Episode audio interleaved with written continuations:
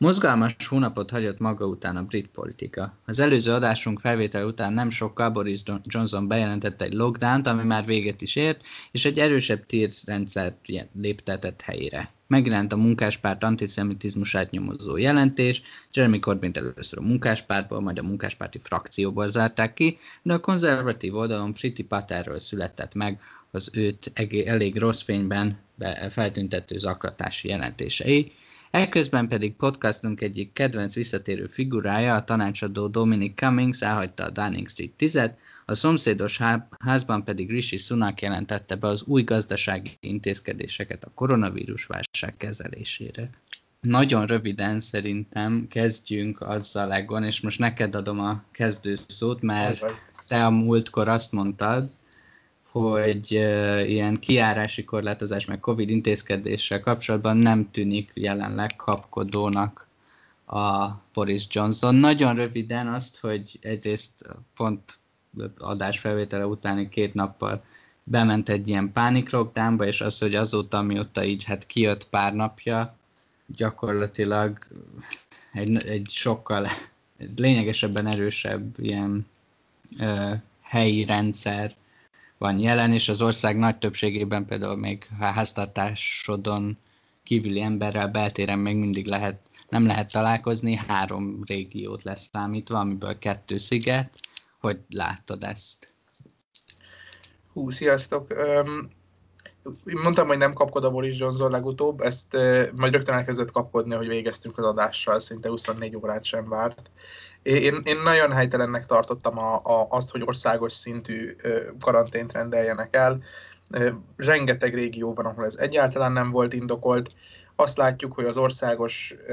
esetszámok nagyjából 30%-kal estek, úgy itt a 100 főre jutó betegeknek a számát nézik, ez november elejéhez képest kb. 30%-kal esett. Ennél szerintem érdekesebb a halálozások számot, azt látjuk, hogy van egy minimális emelkedés, vagy nagyjából stagnálás, én, én tovább, továbbra sem ö, ö, látnám értelmét bármilyen országos lockdownnak, a, a régiósban továbbra is ö, több logikát látok. Az, hogy itt, itt volt egy újabb országos szintű ö, lezárás, ennek majd meg is látszik évvégén a gazdasági mutatókban a hatása, de gondolom majd a Rishi Sunak kapcsán úgy is ö, beszélgetünk erről. Iván? Uh, igen, én, én ebben nem értek egyet ezzel gondolom, mert szerintem pont a, ezt nyilván rendkívül cinikusan fog hang, hangozni, pont a lezárások tekintetében, hogy pont a halálozások nem érdekesek, hogy ez nyilván ez most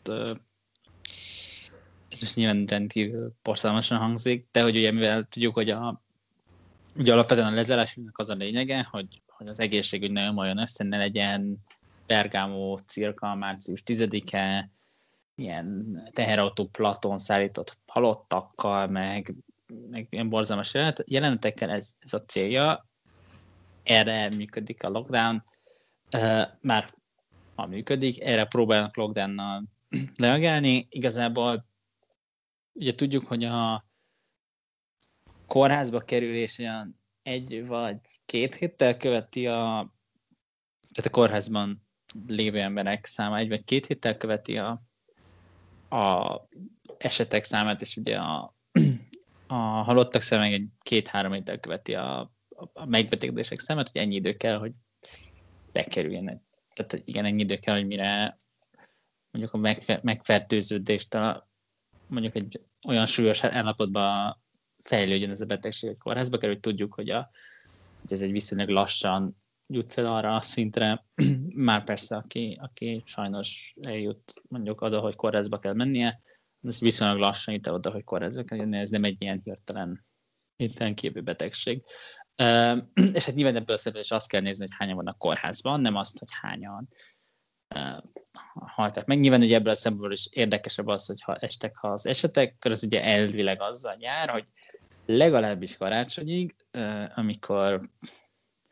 most ilyen kisebb fajta hajam eldobomat van napirenden, ad, akkor addig majd elvileg csökkennie kell a, kórházban ápoltatnak, és nyilván ugye egy szintén egy viszonylagos késéssel csökkenni fog a, a halottak, mert hogy a napi halálesetek száma. Hát meglátjuk, most erre ezt tudom mondani. az az érdekesebb kérdés ebből a szempontból, hogy, egy, hogy miért lett egy erősebb ilyen tier rendszer, tehát hogy ez mit árul el a kormány gondolkodásra. Ugye láttam ilyen lockdown kritikusabb hangokat, amik ugye azt mondták, hogy de hát tehát sokkal keves, sokkal több ember fog, és tényleg sokkal több ember lesz a hármas szinten is, meg a kettesben főleg sokkal több ember lesz, és ahogy Zábel mondtad, összesen két, nem három helyen, ebből egy nagyobb szigeten, egy ilyen kis szigetvilágban, meg Cornwallban, ami a Isten hát a bal, bal alsó csücsök. Bal alsó csücsök, csücske Angliának körülbelül körülbelül az őrségnek felel meg, ugye, megközelíthetőség, és minden szempontból, csak ezt nem Ausztria, de a tenger veszi körbe, Ausztria és Szlovénia, bocsánat. Uh, és hát szerintem itt ugye vannak spekulációk, egyrészt lehet, hogy bennem felmerült az, hogy ezért, hogy mondjam, enyhíteni, és ezért nyilván a kettes, de egyébként a hármas szint is enyhítés a, az egy hónapos lockdownhoz képest. Nyilván egy, egyszer, egy, hogy mondjam, egy magasabb szintre enyhíteni nyilván egyszerűbb, mint egy alacsonyabb szintre, egy magasabb szintre szigorítani. Tehát lehet, hogy ez is benne van, hogy úgy gondolták, hogy, hogy hát tulajdonképpen is is enyhítenek, de akkor kevésbé enyhítenek, mert az politikailag mondjuk kevésbé költséges, mint hirtelen megdobni a, hirtelen bevágni mindenkit karanténba, bár persze erre végül sor került. Tehát, hogy ez az egyik. A másik hallottam a spekuláció, hogy alapvetően szeretnék, hogy ne nagyon terjedjen a vírus karácsony előtt, mert karácsonykor, hát ugye karácsonykor elfog, mert karácsonykor most már garantálható, hogy mindenkinek meg lesz a lehetősége hazamenni a családjához, meg találkozni a zsokonokkal, ami nyilván a vírus terjedése szempontjából, tehát a vírus terjedésének a gyorsulása várhatóan lesz egy hatása, nagyon sokan fognak utazni, adott esetben mondjuk ha Londonból, ahol több fertőzésen elmennek Cornwallba, a nagymamához leviszik a vírust magukkal, már hogy aki mondjuk egy, egy lappangó eset, az könnyebben eljut a vírus, nagyon sokan utaznak, ugye a szigorú szabályokon enyhítenek, ha jól, jól emlékszem, három háztartást jöhet majd össze karácsonykor, hogy persze nyilván a megszokott szabályoknál lényegesen e, szigorúbb, már csak azért is, mert általában nem szoktak ilyen korlátozások lenni a karácsonyi összejövetelek terén, de azért a akármelyik, és itt most a szeptemberig visszamenően bármilyen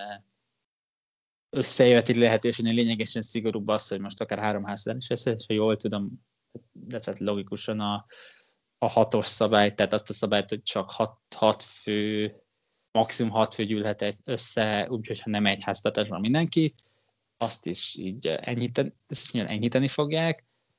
Ebben most nem vagyok fejben biztos, hogy pontosan lesz -e ennek valami tízes szabály, 20-as szabály, nem tudom hányas szabály verzió, vagy ezt egyáltalán, vagy teljesen elfedi karácsonyra.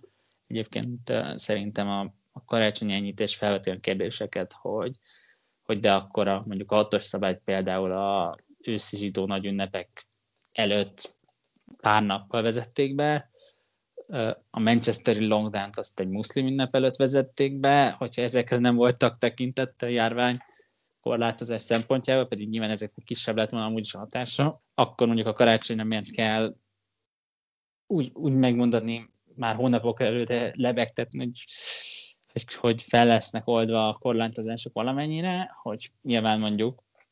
amikor elkezdték, elkezdtek hát, erre utalgatni hát, szeptember-októberben, akkor... vagyok, akkor erre mondjuk lehet, hogy azt mondom, hogy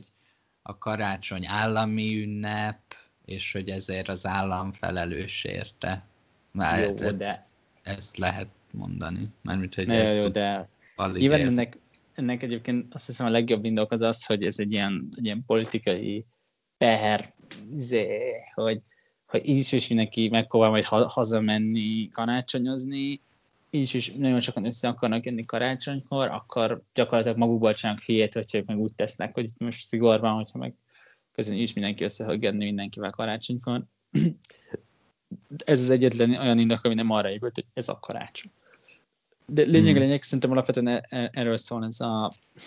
hanem szigorúbb enyhítés, mintha visszatértek volna a, december, a november előtti szintre. Nyilván azt se tudjuk, hogy pontosan, hogyha ha a tier szisztemet megtartják, akkor pontosan hol tartanánk most. Simán lehet, hogy bizonyos területek még magasabb szinten lennének, gondolok mondjuk például Londonra, bár finoman szólva sem mondhatjuk, hogy Londonnal nagyon, nagyon szigorúan bántak, amikor, amikor ezeket a besorolásos döntéseket meghozzák,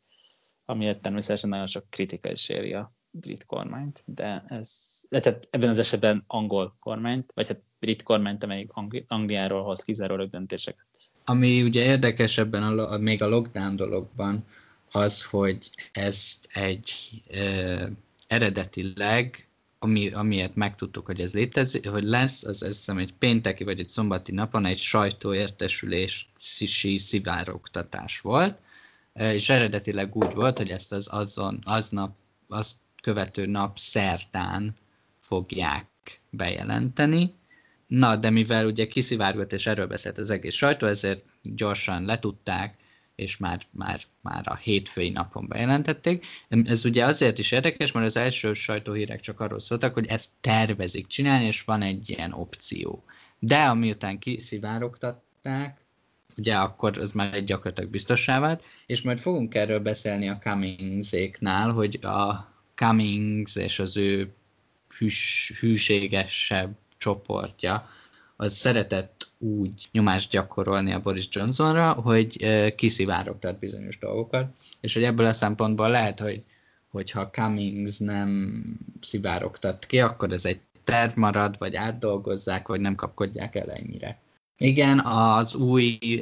ilyen régiós besorolásokról pedig annyit, hogy én még mindig nem értem bizonyos részeit, hogy például Manchesterben, ahol a fertőzöttségi ráta viszonylag alacsony, őt berakták a hármas, hármas kategóriába, valószínűleg azért, hogy nem tudom azért, hogy például statuáljanak, vagy nem, Liverpoolt meg ugye pont nem, de ott meg elkezdődött egy ilyen tömeges teszelés. Egy e, gyors, és ez az utolsó Covid témájú hír, ami így most hirtelen eszembe jutott, de releváns beszéljünk róla, hogy jövő héten, ugye most megengedélyezték a, a Pfizernek a, az, az oltását, és jövő héten elkezdik beoldani a lakosság egy bizonyos részét. Nyilván ezt le kell mondani, hogy hír, meg minden, de az érdekes része az, hogy és ennek magyar, magyar vetülete is van, hogy, hogy a, amikor a Matt Hancock ezt bejelentette,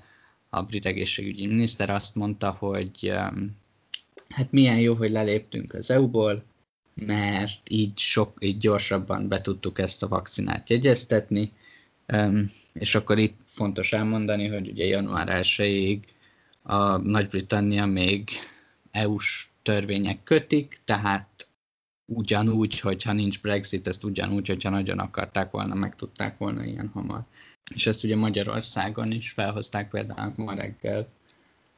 vagy az adásunk felvételnek reggelén egy miniszterelnök interjúban, ugye pár, csak hogy, hogy egy ilyen megjegyzés, hogy, e, hogy ezt a brit kormány is megpróbálta eladni, mint Brexit hatás, vagy jó fejlemény, de hogy ez ennyire nem nem kapcsolódik hozzá. Erről esetleg gyorsan valami megjegyzés, hogy ezt megpróbálták Brexit becsomagolni, vagy nem? Ez csak szerintem politikai marketing, és ehhez hozzászokhattunk, szerintem ezt nem is éri meg komolyan venni. De inkább ami előbb felmerült, hogy ugye mondta, hogy nem értesz velem egyet, Nyilván én értem azt, hogy az egészségügynek van egy kapacitása, én csak azt mondom, hogy ezt a kapacitást ugyanúgy érdemes regionálisan vizsgálni. Most országos szinten 30%-ot estek az esetszámok, most nem néztem meg regionálisan, de nyilvánvalóan ott eshettek, ahol eredendően is magasabbak voltak. Tehát én továbbra is azt gondolom, hogy érdemes felvállalni a politikai konfliktus, és érdemes regionális szinten gondolkodni. Az, hogy most ezt teszik, és hajlandóak visszamenni ilyen, ilyen regionális szemléletben, nem gondolom, hogy a Boris Johnsonnak a bátorsága jött meg. Én azt gondolom, hogy szimplán azzal kalkulálnak, hogy jövő héten bejegyzik a, vagy jövő héten elindul a, a, az Olcs be magad kampány, azt mondták, hogy a vakcináknak a jelentős része rendeltek talán 60 millió darabot, még decemberben meg fog érkezni, és én azt gondolom, hogy karácsonyra már úgy terveznek, hogy, hogy, hogy emiatt lehet majd enyhíteni. Szerintem is azzal terve... Hogy mondjam, én abban nem vagyok biztos, hogy meg lesz a vakcina beoltottsági szintje kellően magas lesz karácsonyig. Nyilván, mivel ugye az a prioritás először a legbeszélyeztetettebbeket fogják beoltani, ez nyilván önmagában ez valószínűleg valamennyit az egészségügy kapacitáson enyhíteni fog, hogy akik elkapják, azok, tehát pontosabban legalább bizonyos emberek a legnagyobb eséllyel kerülnek sajnos olyan állapotba, hogy, hogy kórházba kerülnek, tehát igen, legnagyobb eséllyel lesznek nagyon betegek, azok valószínűleg sokan már adott esetben lesznek oldva, ez nem tudjuk pontosan, hogy milyen tempóban fognak oltani, mert az még el kellene kezdeni. Hát hogy mondjam, én is úgy tudom, hogy, hogy az EU, ugye elvileg egyébként az EU, EU-ból való kilépés nélkül is be tudták volna hegyezni, én nem értek el pontosan, hogy hogyan működik az uniós szintű gyógyszerszabályozás, nyilván annak még meg kell felelniük, illetve lehet, hogy azzal tudnak játszani, hogy most egy kötelezettségszegési eljáráson úgyse lesz semmi, tehát most körülbelül... Hát az, az van, De... hogy vészhelyzet, hogy egyébként nem a, engedélyezhetetnek olyan oltást, ami az Európai Unió nem engedélyezett, kivéve, ha egészségügyi vészhelyzet van, ami hát... Van, igen. Erre az év tehát, eléggé. Tehát uh, nyilván nem ezen múlik, én úgy tudom, hogy azért hogy itt azért nem arról van szó, hogy most beegyezték a, a, britek, és akkor mondjuk fél évet múlva fogják az EU-mat, hanem ezt most egy ilyen nagyjából, nagyjából ilyen néhány hét különbséggel megnyerték a versenyt, gyorsabban ment át a bürokrácián, de hogy, hogy azért ez nem egy, nem egy olyan hatalmas különbség az, az EU-hoz képest, amire mondjuk nagyon büszkének kell lenni. Nyilván persze lehet azt mondani, hogy gyorsabb a bürokrácia, ez egy jó dolog, de, de ez lehet, hogy csak a véletlen műve. Szóval szerintem ezt nyilván nem kell nagyon túl gondolni politikailag, nyilván jó, hogy van vakcina, ez a Pfizer vakcina, ez, ez hiszem 95 százalékban működik, tehát hogy ez, ez egy megbízható vakcina, remélhetőleg persze nem, hamarosan nem csak a briteknél, hanem Magyarország is megkezdik az oltás. Egyébként persze Magyarország is beszél erről a kormány. Másfelől nézve mondjuk, hogyha nem az Egyesült Királyságból indulunk ki, azért lehet, hogy ez se baj, hogy mondjuk Magyarországon ezeket az ilyen or- orosz vakcinás mesterterveket az EU egy kicsit vissza, vissza tudja fogni, de hát ez szerintem ezt nem, nem érdemes politikai kérdésként kezelni. Abban a szempontból, hogy van-e vakcina, nincs. Mert abban a szempontból igaz van az Egonnak, hogy, hogy már számolnak azzal, hogy van fény az alakút végén. Én érdekes mondom, hogy nagyon sokan hallottam olyan, vannak olyan érvek, amelyek szerint pont, hogy a szigor, szigorúság mellett szól, hogy van fény az alagút végén, mert most nem kell azon aggódni, hogy, hogy mi lesz egy év múlva, és lockdownnak kell lennie, mert most nagyon úgy tűnik, hogy erre a válasz az, hogy nem. Az a kérdés, hogy márciusig mennyire szigorúak az intézkedések, és hogy márciusig hogy húz, húzzák ki a gazdasági szereplőket, mondjuk meg kell segíteni. És ez egy hatalmas hangsúlyváltozás, hiszen, hiszen viszonylag rövid távon kell számolni, és ugye viszonylag rövid távon kell meghozni a döntéseket, ami persze ettől függetlenül lehetnek igen fájdalmasak erre a rövidebb távra. Csak egy megjegyzés, hogy az EU ugye nem tudja semmit megakad. Tehát, hogy ne, nyilván nem, nem brit téma, csak egy fél mondat megjegyzés, hogy például az orosz vakcinát ezért lehet itthon bejelenteni, mert vagy ha úgy döntenek, hogy bejelentik, akkor, akkor vészhelyzet van, és hogy ugyanezzel a taktikával jelentik be, vagy engedélyezik a britek a Pfizer-t, mint mondjuk a magyar kormány adott esetben jelenteni be az orosz. De a lockdownon kívül természetesen volt másik bomba hír, nem sokkal a előző adásunk után. És jól emlékszem, másnap. É, igen, igen, pontosan. És, és, és, és szerintem rendkívül tűvösek voltunk, hogy mert ezzel számoltuk volna. Ugyanis kijött a, a, az, az Equality, uh, Human, Equality for Human Rights Commissionnek a jelentése, egy, a, a munkáspárt intézményes antiszemitizmusát vizsgáló jelentése, amiben megállapította, hogy Szóval a nyomozás azt találta, hogy a vezetőség többször vonható felelősségre több esetben, illetve azt, hogy nincs jól működő mechanizmus az antiszemitizmussal kapcsolatos bejelentések kezelésére, törvényellenesnek minősülő diszkriminációt és zaklatást állapítottak meg, amiért a munkáspárt felelős, annak ellenére, hogy nemrégről vannak fejlődésmutató jelek, a munkáspártban olyan kultúrát talált, ami a legjobb esetben nem tett eleget az antiszemitizmus megelőzésére, és legrosszabb esetben pedig úgy látszik, tolerálja is azt. Azt, hogy milyen példákat hoztak erre, szerintem fontos, mindjárt megbeszéljük, mert nem feltétlenül van jól kezelve szerintem, vagy nem feltétlenül írnak erről a munkáspárti antiszemitizmus botrányról túl jól, nem csak a magyar sajtóban, de sok helyen igazából, mert ugye ami miatt ez akkorát robbant amekkorát, hogy erre a jelentésre ö, reagálva, még azt hiszem, hogy jól emlékszem, aznap ö, Jeremy Corbyn, a munkáspárt volt vezetője, kitett egy posztot, amiben többek között azt írta, hogy, ö, hogy nyilván sok egy antiszemita, egy antiszemita is túl sok, de azt is láthatjuk, hogy az antiszemitizmus mértéke túl volt értékelve politikai célok miatt a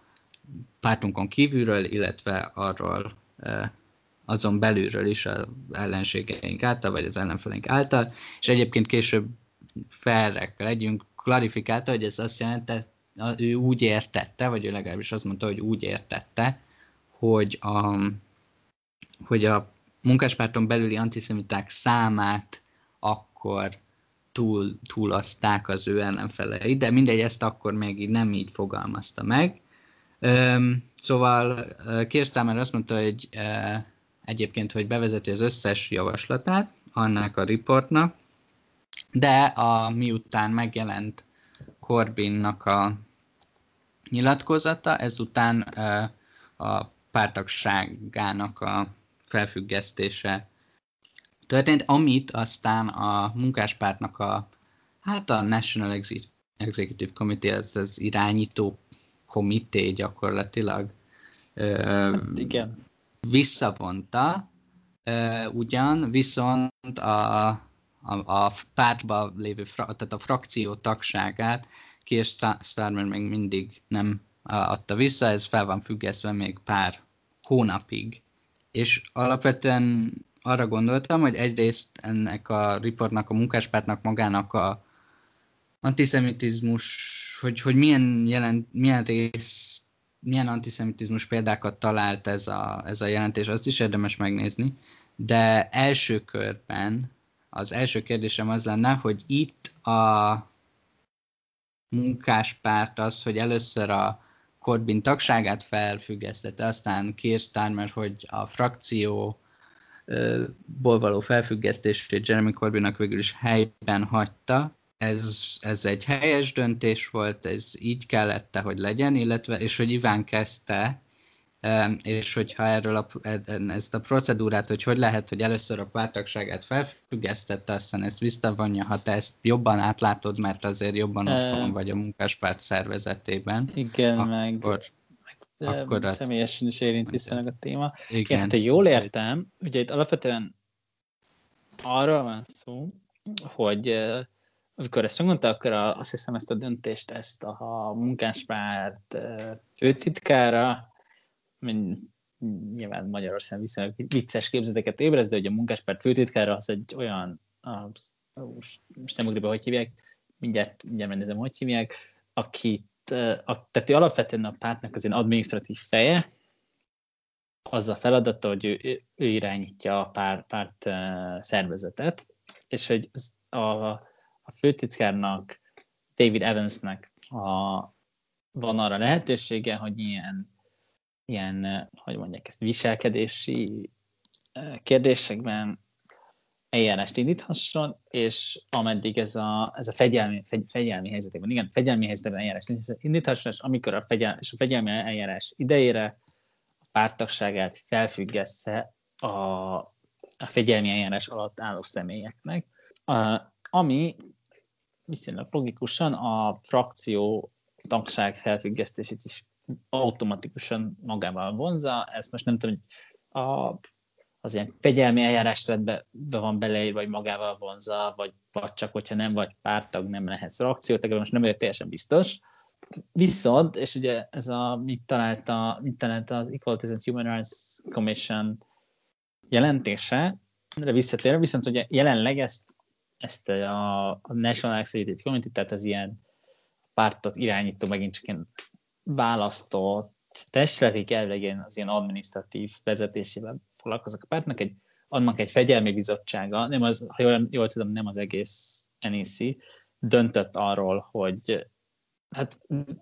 előtt volt egy ilyen fegyelmi tárgyalás, ahol úgy döntöttek, hogy egyébként nem mentették fel Corbint, hanem úgy döntöttek, hogy Corbinnak azt hiszem egy ennyi ennyivel, tehát egy ilyen figyelmeztetést eh, róttak ki büntetésül, ami ugye azért, hogy a felfüggesztés megszűnt, tehát vissza, visszakapta a pártagságet, és ugye hát nagyon nagy kérdés, hogy mit történik ilyenkor a frakció tagságával, viszont Keir Starmer úgy döntött, hogy nem adja vissza a korvácsot, hogy a ilyen szép anglicizmus a tehát nem veszi vissza a, a frakcióba, ami nyilván egy politikai döntés volt a részéről, hiszen ő a politikai vezetője a munkáspártnak. Én nem értek annyira ezekhez az ilyen procedurális szabályokhoz, egy egyáltalán szabályos-e. A New Statesman podcastban hallgattam, és ott azt mondták, hogy parlamenti szinten ők se tudják, de ilyen önkormányzati szinten nem példátlan, hogy valaki pártag, de nem tagja a önkormányzati frakciónak, tehát hogy kizárnak valakit, mert ott, ott nagyon sokszor van olyan, hogy ilyen kokler képviselők vannak, akiket szeretnék, hogy kizárni meg a, az ilyen önkormányzati frakció, vagy nyilván valaki kókler, attól meg lehet tagja egy pártnak. Um, itt nyilván nem erről van szó. Ez is érdekes egyébként, hogy most, most lehet-e ugyanazért felfüggesztve, tehát hogy, hogy mondjuk antiszemitizmus kérdésében lehet-e magasabb a, a párt tagságnak, illetve a frakció tagságnak a limitje, mint a párttagságnak, ez lehet, hogy védtettő lehet azt mondani, hogy ha valaki kijárási tilalmat megsértő flexpartikon vesz részt, akkor mondjuk a frakciót rossz hírbe hozzásnak kizárni, de mondjuk ettől még a pártnak tagja maradhat. Egy más országból ismert példát említsek. Szóval, hogy én ennyire látom, hát ugye az, azt fontos hogy tudni, és azt hiszem, ha, ha valamire jó volt ez az egész Corbin melodráma, az ez, hogy ugye a, ennek a riportnak az egyik ajánlata, amit egyébként, ha jól tudom, kötelező végrehajtaniuk, az az volt, hogy hozzanak létre egy pártól független fegyelmi eljárás rendet, ahol, mert, mert a jelenleg ilyen párton belül fegyelmi eljárásrend az túlságosan politikai szempontok szerint működik, tehát Corbyn, Jeremy Corbyn elfüggesztése is. Egy politikai döntés volt valószínűleg részben, azért nem gondolom, hogy, hogy a főtitkár az a párt, pártvezető háta mögött döntene ilyenekről. A vissza az, hogy milyen büntetés volt, az is valószínűleg egy ilyen politikai színezetű döntés volt, és azért Starmer döntése egy politikai döntés volt, és hogy ennek azért az lett az eredménye, hogy valószínűleg nincsen olyan munkáspártag, aki, akinek az jutna erről eszébe, hogy, eh, hogy egy eh, tisztességes eljárás történt, vagy egy, és nem az, hogy egy szaksó. És, és tehát ez egy nagyon jó példa, hogy miért van szükség egy, egyébként egyébként egy ilyen uh, független eljárás lenne, ezt nyilván nem, nem Jeremy Corbyn miatt hozták ezt a javaslatot, hanem tényleg azért, mert a Corbyn érában nagyon sok ilyen munkáspárton belüli antiszemitizmus miatt indult, és egyébként legyünk tisztesek, ez, ezek a problémák nem a Corbyn idején kezdődtek sajnos, tehát nagyon sok ilyen fegyelmi eljárás, hogy elsikadt, mire mondjuk Chris williamson kizárták a pártból, az körülbelül hosszú évek csatározásával tellett, és tulajdonképpen érdekes módon kb. ak- akkor zárták ki, amikor a Corbynnak nagyon ciki volt a tagsága, ugyanez igaz Ken Livingstonra, aki London volt polgármestere, aki 2005-ben eh, méltóztatott antiszemita orsmányságokkal szórakoztatni újságírókat, ehhez képest még 2008-ban és 12-ben is indultott londoni polgármesteri pozícióért. A választáson mindkétszer el, elvesztette mindkétszer Boris Johnson a szemben, és ez felvett kérdéseket, hogy és végül azt hiszem 2016-ban őt végül nem kizárták, hanem kilépett magától, de került ki a munkáspárból. Szóval ezért ez felvett um, Jeremy Corbyn munkásságán túlmutató kérdéseket, az kétségtelen, hogy ez, ez, ez, ezek a problémák, ezek Corbyn alatt érték a legmagasabb szintjüket, és Corbyn alatt lett ebből egy politikai kérdés, ahol nagyon sokan, azért természetesen sokan nem, de a Corbyn támogató munkáspárti baloldal egy jelentős része eh, aktívan szemet hújt az antiszemitizmus, mint probléma felett, illetve politikai gyakorlatilag megpróbálta ezeket a, ezeket a problémákat a szűnyeg alá söpörni azzal, hogy ezek, ahogy Kormin fogalmazott, csak a ellenfeleink által felerősített problémák, és nem, nem is valódi problémák, és ezek ilyen lejárató kampányok. Ez tagadhatatlan, hogy ezért ez, ez nem így, ez mondjuk nem volt így Ed Miliband, vagy, vagy Gordon Brown, vagy Tony Blair idejében. Ők nem reagáltak ezekre a problémákra, és, és hát és egyébként ez a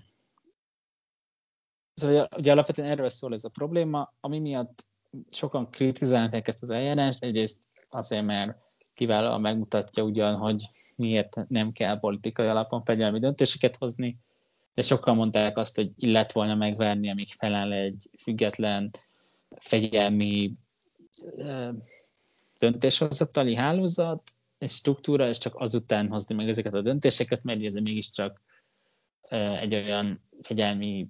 eljárás rendben került sor erre a döntésre,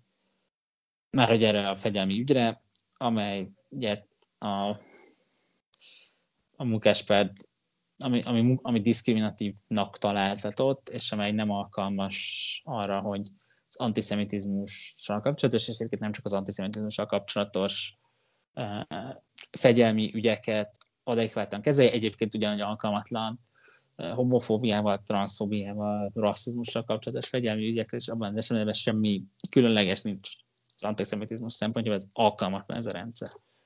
És hogy akkor miért nem vettek meg? Ez az egyik. A másik az az, hogy uh, tulajdonképpen nagyon sok, főleg uh, a, főleg a munkáspárt hoz kapcsolódó uh, zsidó aktivistát az is zavart, hogy gyakorlatilag két órán keresztül volt egy ilyen, ar- arról szólt, hogy most tényleg a párt rendbe kell hozni a viszonyát a zsidó közösséggel, hogy, hogy igazság lett szolgáltatva egy csomó olyan embernek, akik, akik azért azt hallották a munkáspárt vezetése felől, az lett csugalva, hogy ez nincsenek is problémáik. Nem, nem is volt probléma, és miért kell itt hisztizni, ez csak lejárató kampány, és stb. és boszorkányüldözés, ezt a szót kerestem és hogy ezek az embereknek most igazság lett szolgáltatva két órán keresztül, majd elővel Jeremy Corbyn, elmondja maga a baromságait, és onnantól kezdve mindent minden róla szól, mint szólt az elmúlt öt évben, és nem azokról szól, akikről tulajdonképpen ez a történetnek szólnia kellene, mert itt, hogy itt nyilván mondhatjuk azt, hogy fejétől bűznik a hal, hogy úgy mondjam, kerülgetve a perelhetőség határait, és mondhatjuk azt, hogy, hogy igen, Corbyn finoman szólva is voltak necces kijelentései idézőjelben a cionisták körül, bocsánat. Erre, erre majd visszatér. Erre visszatérhetünk, de itt ennek nem ez lenne a lényege, hogy most Corbyn antiszemita, Corbyn nem antiszemita, hanem az lenne a lényege, hogy az ő vezetése alatt, és egyébként kisebb mértékben is, de mint Brown, mint Billy Band alatt, most talán még Tony Blair alatt is, akik, akikről egyébként eszünkbe se jutna azt mondani, hogy Gordon Brown antiszemita lenne, nem az, fel sem erül senkiben, no pláne Milliben, ő még zsidó is, de, de hogy hogy a munkáspárt nem volt képes arra, hogy azokat a baloldali zsidó aktivistákat, akik a pártban szerettek volna politikai tevékenységet folytatni, megvédje antiszemita abúzustól. És alapvetően ez a történet, ez a munkáspárt vezetőinek megint csak egymást követő vezetőinek ezért politikai felelőssége van, ezért sem gondolom azt, hogy attól függetlenül, hogy szerintem Corbyn túl volt el igazán a helyzet, ezért sem jobb több, ezért sem érdemes csak Corbynre fókuszálni. Az más kérdés egy persze ilyenkor, hogy, hogy hát igen, közben Corbyn lényegesen rosszabbul kezelte ezt a helyzetet, és hogy ő valószínűleg rontott a helyzeten, és nem csak szemet hunyt a helyzet fölött. De átadom a szót nektek. Egon itt az Iván említette, hogy a, a, az antiszemitizmus jelentésről mindjárt beszélünk bővebben, de még itt egy leállnék egy másik ponton, hogy az Iván említette, hogy ja, hát azért az, hogy a, utána a frakcióból most visszarakja a Corbint vagy nem, a Starmer, az alapvetően egy politikai döntés, de hogy értékeled ezt a politikai döntést, hogy végül, végül fejben hagyta a frakcióból való felfüggesztését? Nekem tehát az a nehéz ezekkel a, a, a munkáspártos antiszemitizmussal, antiszemitizmushoz kötődő ügyekkel, hogy nagyon kevés olyan eset van, amilyen nagyon látványos és nagyon egyértelmű, és így tényleg azt mondod, hogy egy, egy minimum necces tweet, vagy mikor a Ken Livingston elszólja magát, vagy, vagy, vagy Jeremy Corbyn azt mondja, hogy a sionisták nem értik a brit humort és hasonlók. Ilyenből relatíve kevés van, amik vannak tényleg azok a, a jelentések, meg ezek a belső nyilatkozatok a, a pártnak a, a, a tagjaitól, és ezek rendre arról szólnak, hogy a vezetőség, nem feltétlenül Jeremy Corbyn, de relatíve magas pozícióban lévő munkáspárti politikusok, ezek a, megpróbálják ezeket az ügyeket így elmismásolni, nincs itt semmi látnivaló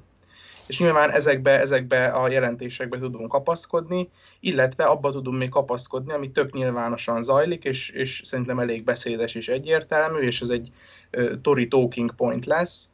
Uh, az a helyzet, hogy Jeremy Corbyn tök nyíltan, nyilvánosan felvállalta, hogy ő szimpatizál uh, a Hamasszal, uh, ami a nyugat-európai ország egy jelentős részében egy terrorista, egy palesztin terrorista alakulatnak van elkönyvelve, ugyanez a, a, a Hezbollahal, illetve részt vett annak a katonának, a, a, vagy annak a militáns aktivistának a temetésén, aki... Nem a temetésen, bocsánat, hanem hogy megemlékezés. Koszorút helyezett a sírjára. Koszorút helyezett a sírjára, jó, így ö, ö, pontos, aki részt vett a, a, a, a Müncheni terrorcselekményekben például, vagy legalábbis tagja volt a szervezetnek, a, a, a, pontosan azt a sztorit nem tudom. Tehát ez, ez, én azt gondolom, hogy ezek nyilvánosan zajlanak, egyértelműek és tök látványosak, és még erre lehet azt mondani, és gondolom majd a beszélgetés erre is fog indulni, hogy az ember képviselhet úgy izrael kritikus álláspontot, hogy egyébként ő nem antiszemita, ugyanakkor meg az látszik, hogy itt van egy, egy, egy pártelnök, vagy volt pártelnök, aki ténylegesen militarista szervezeteket támogat, és, és, és, és beáll melléjük. Arról nem is beszélve egyébként, és ez nyilván ilyen rossz ízű dolgok, volt ugye a Corbynnak az emlékezetes interjúja Andrew Neil-lel, amikor megkérdezték tőle, hogy így hajlandó bocsánatot kérni a, a munkáspártba előforduló antiszemita incidensekért, és erre az volt a válasz, rendre visszatérően megkérdezte az Andrew ötször, hogy rasszizmusnak minden formáját elítélem. És ezt elmondta ötször. És az ember akkor szokta ezt elmondani ötször, mikor valószínű lehet, hogy ő személy szerint nem antiszemita, de van ez a jófej haverja, akivel néha így beülnek a kocsmába, aki egyébként az is most így az ő kedvéért nem, nem akar ebbe a, a dologba beleállni. És ami eredetileg a kérdés volt, és szerintem ez fontos, itt, itt a, a Keir Starmer szerintem helyesen húzott egy határvonalat, és azt mondta, hogy ezt a dolgot ki kell írtani tövestől, és Keir Starmer szépen elengedte az ilyen Novara médiához kötődő, meg az ilyen Jeremy Corbynhoz kötődő kis ilyen marxista kisebbségeket a párton be, és azt mondta, hogy tőlük meg lehet válni, mert inkább veszítsenek ennyi szavazót, vigyen el nem tudom két százalékot, mert lehet, hogy így is túlbecsültem, mint egy komplett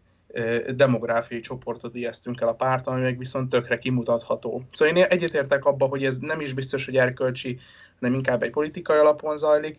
Hál' Istennek ez a két dolog most itt pont egybeesik. Igen, erre reagálva, hogy nyilván itt nem lehet kimutatni pontosan, úgyhogy alapvetően az Egyesült Királyságban is, és egyébként nagyon sok más országban is pro- probléma, ez talán egy furcsa az, de hogy egy ilyen demográfiai tény, hogy a zsidó közösségnek nincsen szava a politikában, mert mondjuk olyan helyeken élnek, ahol a választásnak nincsen tétje. Ezt látjuk mondjuk Amerikában, teljesen mindegy, hogy most éppen sokkal több zsidó szavazott Joe Bidenre, hogyha, hogyha főleg Kaliforniában, meg New York államban élnek zsidók Amerikában, te, nagyjából teljesen mindegy, hogy ki hogy szavaz, így is nyernek a demokraták, legalábbis elnöki szinten. Ugyanez van nagyon sok brit helyen, hogy mondjuk Hackney, North and Stoke Newington, ahol egy elég uh, nagy számú zsidó közösség és egyébként ezek Haredi, tehát na, nagyon ortodox zsidók, ő, jelentős részben ők ott így is, is a Diana Abbott fogja megnyerni a választást, amíg vissza nem vonul, és akkor bárki lesz helyette, azt fogja megnyerni a választást. De egyébként pont, pont egyébként valószínűleg 2017-ben és 2019-ben például valószínűleg, ha Jeremy Corbyn nem kerül antiszemita ügyekbe, akkor például a munkáspárt simán megnyerette volna a Finchley and Golders Green körzetet, ami egyébként Margaret Thatcher volt körzete, és azt hiszem ott van a legmagasabb, a legtöbb, vagyis a legmagasabb arányban ott vannak zsidó szavazók, és ott, ott kimutatható, hogy azért az elvileg egy, egy ilyen a Starmer szerint azt meg fog nyerni, akármikor is ezt a választás, ha csak nem történik valami, ami nem múlik össze valamilyen volt persze a munkáspárt támogatottsága. De nyilván, nyilván azért felmerül egy kérdés, hogy ennek nem biztos, hogy ennek van egy, pont a zsidó közösség felé van ennek egy, egy ilyen szavazatszerzés értem. Ugyanakkor hallottunk ilyen pletykákat, persze ugye ezeket az ilyen mit mondanak kopogtató munkáspárti aktivistáknak, ugye ezeket, ezeket nem biztos, hogy mindig van, ezek, hogy mondjam, ezek nyilván elég szubjektív benyomások, meg ezek nem, nem objektív adatok, hogy, de hogy amiket lehetett hallani, az alapján tudjuk, hogy nagyon sokan azért ez ilyen eh, antiszemita, eh, az, az ki, nekem nem tetszik, eh, ket hallottak vissza nagyon sok nem zsidó eh, szavazótól is, tehát hogy gyakorlatilag valójában ezzel nem csak nyilván a zsidó közösség köreiben, hanem nagyon sok nem zsidó szavazó, és ezért Corbynnak, Corbyn munkás vagy kifejezetten ártott ez a az antiszemitizmus kérdés, most nem is beszélve arról, hogy mit mondtat mondjuk kormányzó képesség szempontjában egy párt, akik nem tudják kizárni Chris williamson a saját soraikból, tehát mit árul el, hogyha döntésképességről, meg nem tudom, kormányzási kompetenciákról, erről nem is beszélve, de hogy igen, tehát hogy, de nem is így gondoltam feltétlenül, hogy ez egy politikai döntés, hanem itt főleg arra is gondoltam, hogy azért a munkáspárton belül a, a pártvezető az egy politikai szereplő, ő politikai alapon hoz döntéseket, nem szakmai alapon, vagy nem azért, mert ezek nem az, az egyébként egy fegyelműtől elvárható processz, procedurális elvárásoknak, meg méltányos procedúrának nyilvánvalóan nem felel meg az, hogy a pártelnök úgy dönt, hogy nem állítja vissza, a pártvezető úgy dönt, hogy állítja vissza, ez szerintem kérdés felüláll, ez egy politikai döntés, ebben egyetértek az Egonnal, hogy valószínűleg az ilyen Novara médiás vonaltól legalábbis, hogy úgy mondjam, kommunikációs és kulturális, ez egy más kérdés, hogy el, el, el szeretné magát választani, ez egyébként más kérdés, hogy szerintem szak, szakpolitikai szinten nincs olyan nagyon nagy különbség egyelőre, hangsúlyozok, hogy egyelőre, a Starmer vezette munkáspárt és a Corbyn vezette munkáspárt, szerintem, hogy mondjam, egy kicsit elfelejtjük Jeremy Corbynnak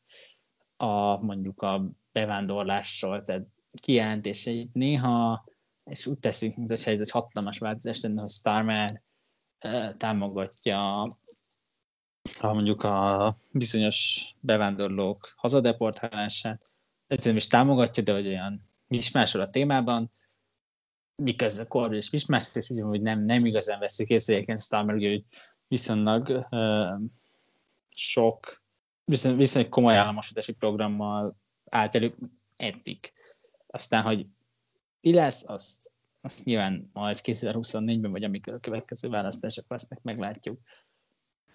Jó, nézzünk bele egy picit, hogy mit talált egyébként ez a jelentés. Itt két nagyobb általános dolgot emeltem ki, ha ez még hozzáadni szeretnétek valamit, meg hoztam pár példát is, de akkor nyugodtan. Az egyik nagyobb dolog, hogy azt Iván te említetted is, hogy tehát gyakorlatilag nincs rendes, nagy működő, jól működő procedúra, amivel lehet jelenteni az antiszemitizmust, vagy az antiszemita megjegyzéseket és jelenségeket a párton belül. A másik, ami szerintem még azért egy fokkal súlyosabb is, hogy bizonyítékat találtak arra, hogy a Lotto, vagyis az ellenzék vezetőjének irodája, Leader of the Opposition's Office, ami hát ugye, amíg a Corbyn volt a munkáspárt elnöke, az a Corbyn volt. Tehát az ő csapata befolyásolni tudott döntéseket a, a, a, azzal kapcsolatban, hogy hogy járjanak el bizonyos antiszemitizmussal kapcsolatos panaszoknál, és leginkább azzal kapcsolatban, hogy most felfüggesztenek-e valakit, vagy ne. És hogy a munkáspárt, ahol törvénybe ütközően diszkriminált, ott azért mondhatjuk, hogy a munkáspárt jogilag felelős ezekért a diszkriminációkért, mert ezek az emberek a munkáspárt tagjaként és funkcionáriusaként jártak el, amikor ezeket a cselekedeteket megtették. És például mi egy konkrét példa a, a Corbyn irodájának, vagy Corbyn csapatának, vagy a Lotónak, ha elválasztjuk ezt Corbintól, a, a, mi, a, mi egy konkrét példa, ahogy ez történt, a, ahol ők beavatkoztak az antiszemitizmus ö, nyomozásba. Például 2018 áprilisában volt egy ügy, amikor hát pont a Jeremy Corbyn, milyen érdekes, megosztott és úgymond támogatni tűnt egy falfestményt, ami tartalmazott meglehetősen... Uh... Mert bocs, bocs, ebben megint az Egont képítettem, téged is kivételek, nem két, tehát hogy ekkor került be a hírekbe, ez egy, azt hiszem 2013-ban, ja, igen, hogy e- kettőben valahogy így, ekkoriban hogy a panasz 2018-ban volt, bocsánat. Csak igen. hogy ha, ha már az Egont kijavítanak, akkor téged is kijavítanak, hogy nem 18-ban tette ezeket. Jó, igen, mondjad. tehát bocsánat, így van, teljesen igazad van, hogy, hogy a magát a képet, amikor megosztotta, vagy tetszett neki, az, az, az előbb történt, de a, a panasz 2018-ban érkezett, ezzel kapcsolatban, hogy ezt megosztotta a Corbyn, és hogy támogatja ezt a falfestményt, amin voltak meglehetősen antiszemitá, antiszemitizmusra utaló képek, mindenféle sakkozó, szakállas, nagyorú emberekkel, akik a saktáblán ilyen izmos proletár, proletár uh, googoló embereken sakkoztak és akkor ezzel kapcsolatban érkezett egy panasz, és akkor erre a, a Lotto, vagyis a Corbyn csapata irodája azt mondta, hogy hát úgy néz ki, hogy ez a, ez a panasz, ez a, nem üti meg azt a szintet, ami miatt nyomozást szoktunk indítani, szóval az lenne a helyes, hogyha ezt elutasítanánk egyből. Ezt írta annak a csapatnak, akik a, a felfüggeszt, akik az ilyen ügyekben, vagy a antiszemita panaszokban elvileg dönteniük kellett volna, és ugye, hogy ez, ez beavatkozott ebbe a dologba, és hogy ez törvénysértő, és um, Ken Livingstone-nal kapcsolatban is volt egy ilyen hasonló uh, döntés. Uh, például ez a, ez a két konkrét példa van a lottóból, amit most kigyűjtöttem. Um, igen. Én azt igen. hangsúlyoznám, um, figyelemmel bizonyos magyar közszereplőkre véletlen hallgatnak minket, mondjuk, mondjuk így, hogy, hogy igen, tehát hogy ez nem egy arról szóló döntés volt, hogy Jeremy Corbyn személyesen antiszemite-e vagy sem. Ez abból a szempontból érdektelen kérdés, hogy a munkáspárt intézményesen antiszemita volt-e. abban a szempontból persze felmerül, hogy lehet, hogy többek között azért néz, néz, néztek félre, mert fej, fejétől bűzdik a hal. E, erről persze lehet vitatkozni, meg kell is, de, de hogy, hogy ez fontos hangsúlyozni, hogy igen, itt, itt ezek nem, nem arról szóltak, hogy Corbyn mit gondol a zsidókról, amikor nagyon sokszor szólt ez a,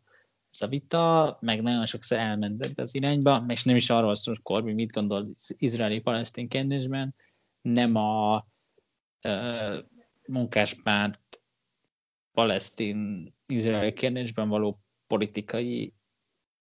döntéseiről szólt ez, nem, nem arról, hogy Jeremy Corbyn mit gondol a Hamasról, amit az Egon említett. Egyébként ezt fontos hangsúlyozni, hogy olyannyira ez a két kérdés, hogy egyébként a Corbyn érában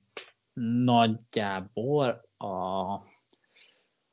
az Ed Miliband idején, tehát, tehát pont a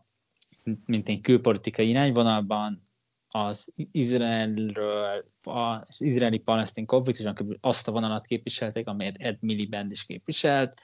illetve ami Ed Miliband alatt alakult ki, ami alapvetően az Izrael cisziordániai és gázai tevékenységével kritikus, de nyilván nem, nem ilyen el, el, elvetemülten Izrael felszámolásával kokettálóan kritikus álláspont, ez maradt végig a, a munkáspárt álláspontja, és ma is ez, és egyébként Lisa Nandy, aki, a, a, aki most az árnyék külügyminiszter, és egyébként a Jewish Labor Movement által megszavazott, endorzált jelölt volt a, a munkáspárt vezetőjének a választásán, aki egyébként a, korábban a Labour Friends of Palestine-nak volt az elnöke. Ő egyébként szerintem kifejezetten markánsabb hangot üt meg izraeli-palesztin kérdésben, mint ami a Corbyn élában a hivatalos álláspont volt, mert itt azért érdemes tudni, hogy, a, hogy azért Corbyn is csak addig volt nagy legény, ameddig az idézőjelben cionisták mondjam, humorérzékéről kellett véleményt alkotni, meg, meg, meg nem tudom, a hamaszosokat barát, barátjaként kellett emlegetni, aztán elnökként már nem csinált semmit valójában, ami azért felvett kérdéseket Jeremy Corbyn, hogy mondjam, palesztin pártiságának őszintességéről, és na igen. De ezt, ezt csak azért mondom, mert szerintem voltak, vannak ezzel kapcsolatban félreértések, és egyébként nem csak rossz színűt félret, és nagyon sokan tényleg azt gondolják, hogy, hogy itt van valami összefüggés, hogy, hogy Corbyn antiszemita volt, tehát ezért, ezért a munkáspárt nagyon elment itt Izrael ellenes irányba, ami, ami egy téves elképzelés történetileg. Egon ezekre a erre a riportra, például a konkrét példa, meg amiket talált esetleg valami? Hát inkább arra mondanék csak egy fél mondatot. Engem valahol szórakoztatott, és valahol meg mélyen megijesztette, hogy a, a itthoni mond, progresszív, amit nem értek, hogy miért progresszív, általában ez egy ilyen óbaloldali hozzáállás, az ügy kapcsán nyilatkozott, Gulyás Marcitól kezdve Sipper Andráson át Puzsérig szinte meg lehet nevezni. Ők ugye egyfajta... Milyen baloldali? Én azt gondolom, hogy baloldali, de most ez Jó, ide tartozik, de de szóval ők, akik ugye egyfajta ilyen Luke Skywalker-t láttak a Jeremy Corbynba, és most úgy érzik, hogy egy ilyen idolt megpróbáltak ledönteni. Én, én szerintem hihetetlenül megengedőek voltak vele, és nem tudom, én például, például a, a, a Robi, akit én egyébként tökre kedvelek sok szempontból, így annyival lerendezte, hogy hát azért kellett ilyen palesztin párti álláspontot képviselni, mert neki vannak palesztinával szimpatizáló szavazói és hasonlók, és én, én, én ezt, ezt teljesen értetlenül láttam ezelőtt a dolog előtt miközben én azt gondolom, hogy ez az ügy sok szempontból egyértelmű, nem, nem, nem volt szimpatikus. Ennyi. Ami, tehát így említettük a Novara médiát is, meg ilyenek, és a múlt adásban pont a, beszélgettünk a ilyen a, a, a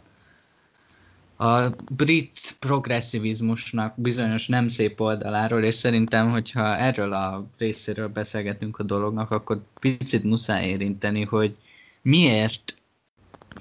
miért tudja ilyen nehezen kezelni a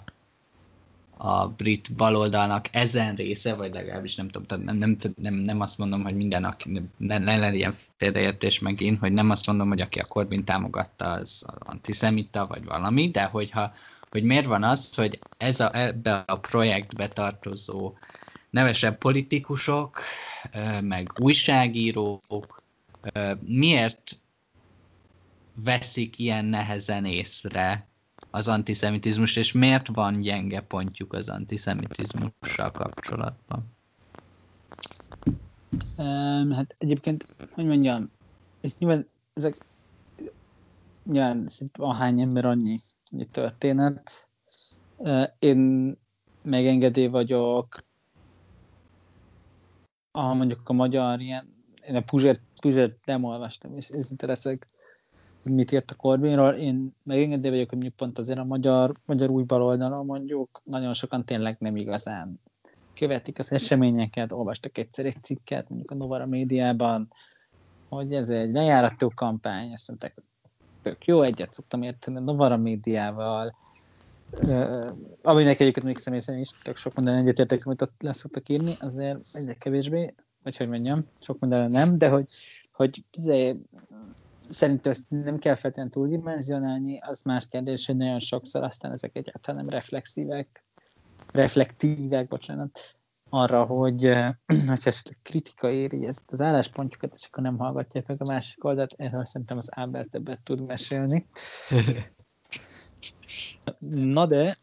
de hogy ezt nem kell, szerintem mondjuk a Magyarországot nem kell túldimenzionálni, szerintem a legtöbben tényleg csak kicsit elvakultak, kicsit elfogultak, és egy kicsit tudatlanok. Uh, ami szerintem érdekesebb, hogy még tényleg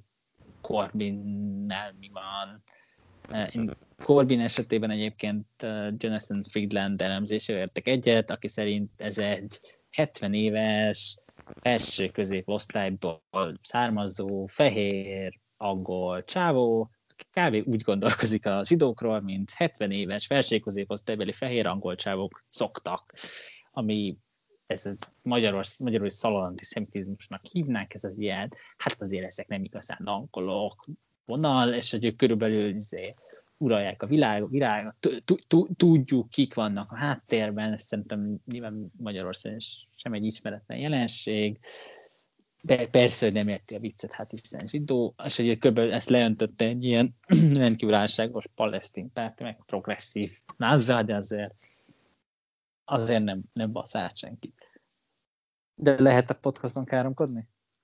Hát, látja most már most Persze, hogy lehet. Most szerintem, ami érdekesebb,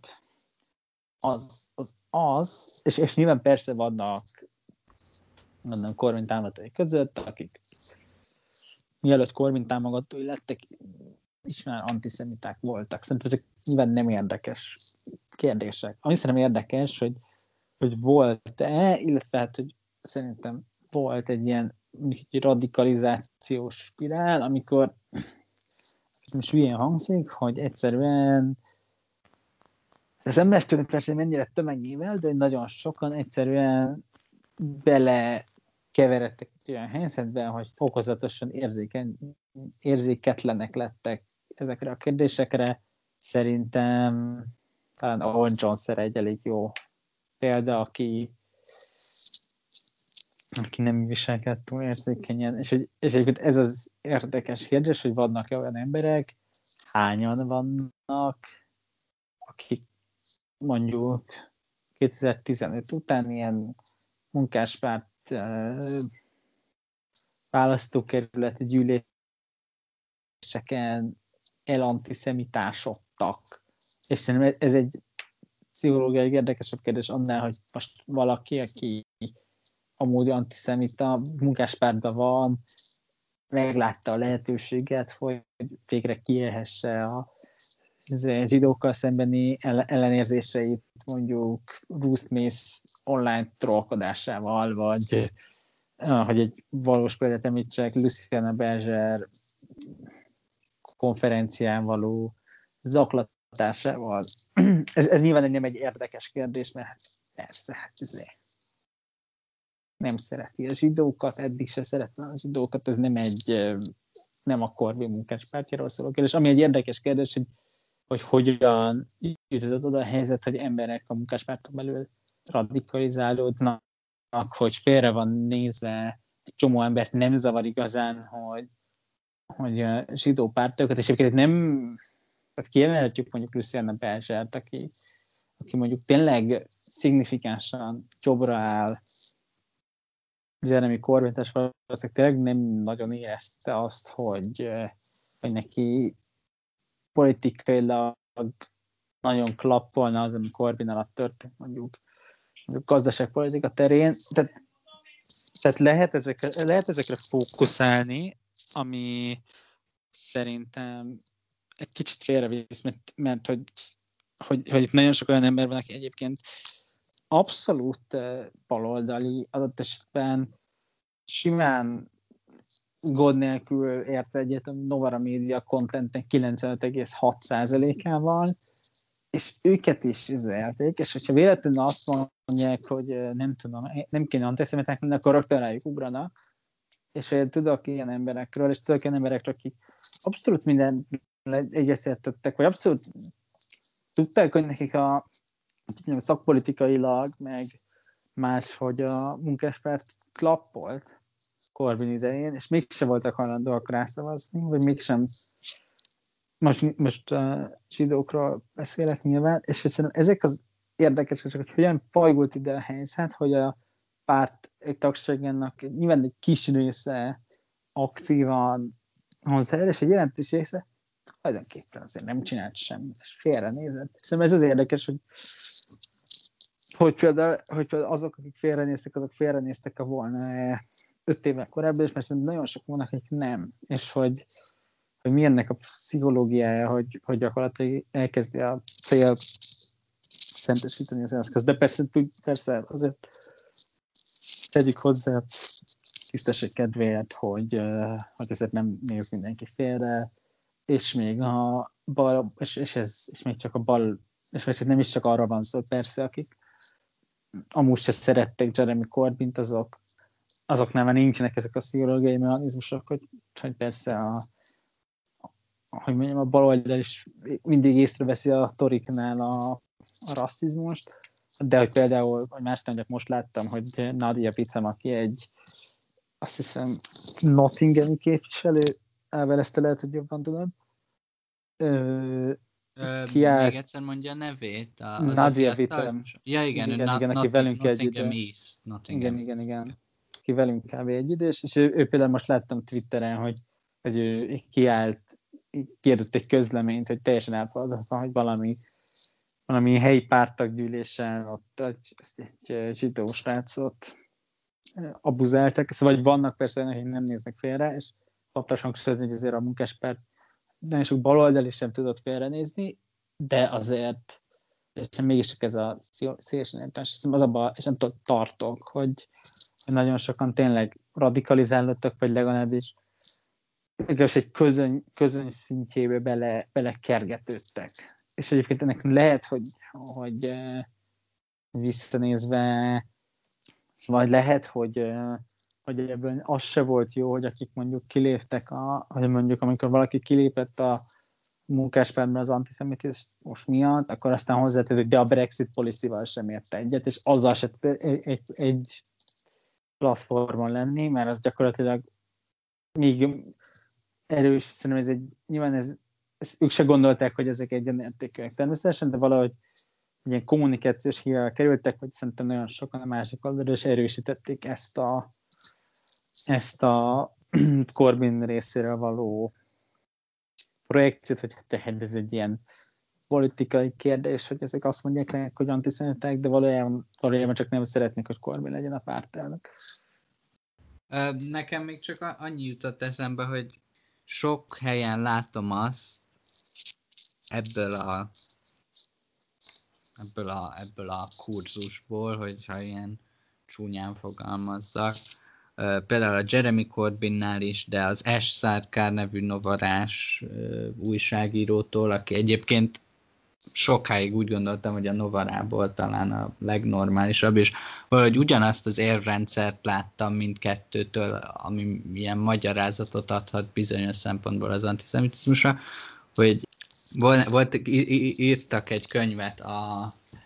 Jeremy Corbynnak a munkáspárt elnökségéről, és abban van egy idézet egy Jeremy Corbyn barát szövetségesről, bár ha ilyen, ilyen dolgokat mond el róla, akkor kétségtelen, két, két, nem tudom, hogy mennyire jó, hogy ilyen barátja van, de igazából az benne a para, hogy, hogy barátjai ezt egy ilyen alapvetően a következő dolgot, amit mondani fogok mindjárt, egy ilyen látod érthető, hogy tök ezért, ezért milyen érthető, hogy Jeremy-nek vakfoltja van az antiszemitizmussal kapcsolatban, hogy a, a, ebben a könyvben például volt egy olyan szövetséges nyilatkozat, aki azt mondta, hogy hát igen, a Jeremy Corbynnak alapvetően azért van vakfoltja az antiszemitizmussal kapcsolatban, mert Jeremy Corbyn nagyon empatikus, de Jeremy a szegényekkel és az elesettekkel kapcsolatban empatikus, ami nem jellemző jelenleg a nagy-britanniai zsidókra. Ez volt az egyik ilyen, és nemrég a S. Szárkár nevű Novara médiás újságíró írt valami hasonló cikket, amit ő maga szegény azt próbálta megmagyarázni a baloldalnak, hogy srácok, van, baj van, hogy nem vesszük észre az antiszemitizmust, és kb. Ő, ő is azt mondta, hogy azért vagyunk bénák az antiszemitizmussal kapcsolatban, mert hogy ugyanezt mondta, hogy vagyoni alapon nem, nem illik bele ez a konfliktus a mi világnézetünkbe, és hogy, hogy, hogy, hogy nem, nem, nem vagyoni alapú felosztása a rasszizmusnak, amit ők hirdetnek ezzel kapcsolatban, az nem jellemző a zsidókra. És itt két pontot szeretnék így megjegyezni ezzel kapcsolatban, hogy egyrészt, tehát azt mondani, hogy nem vagyok antiszemita, de a zsidók gazdagok szerintem egy picit azért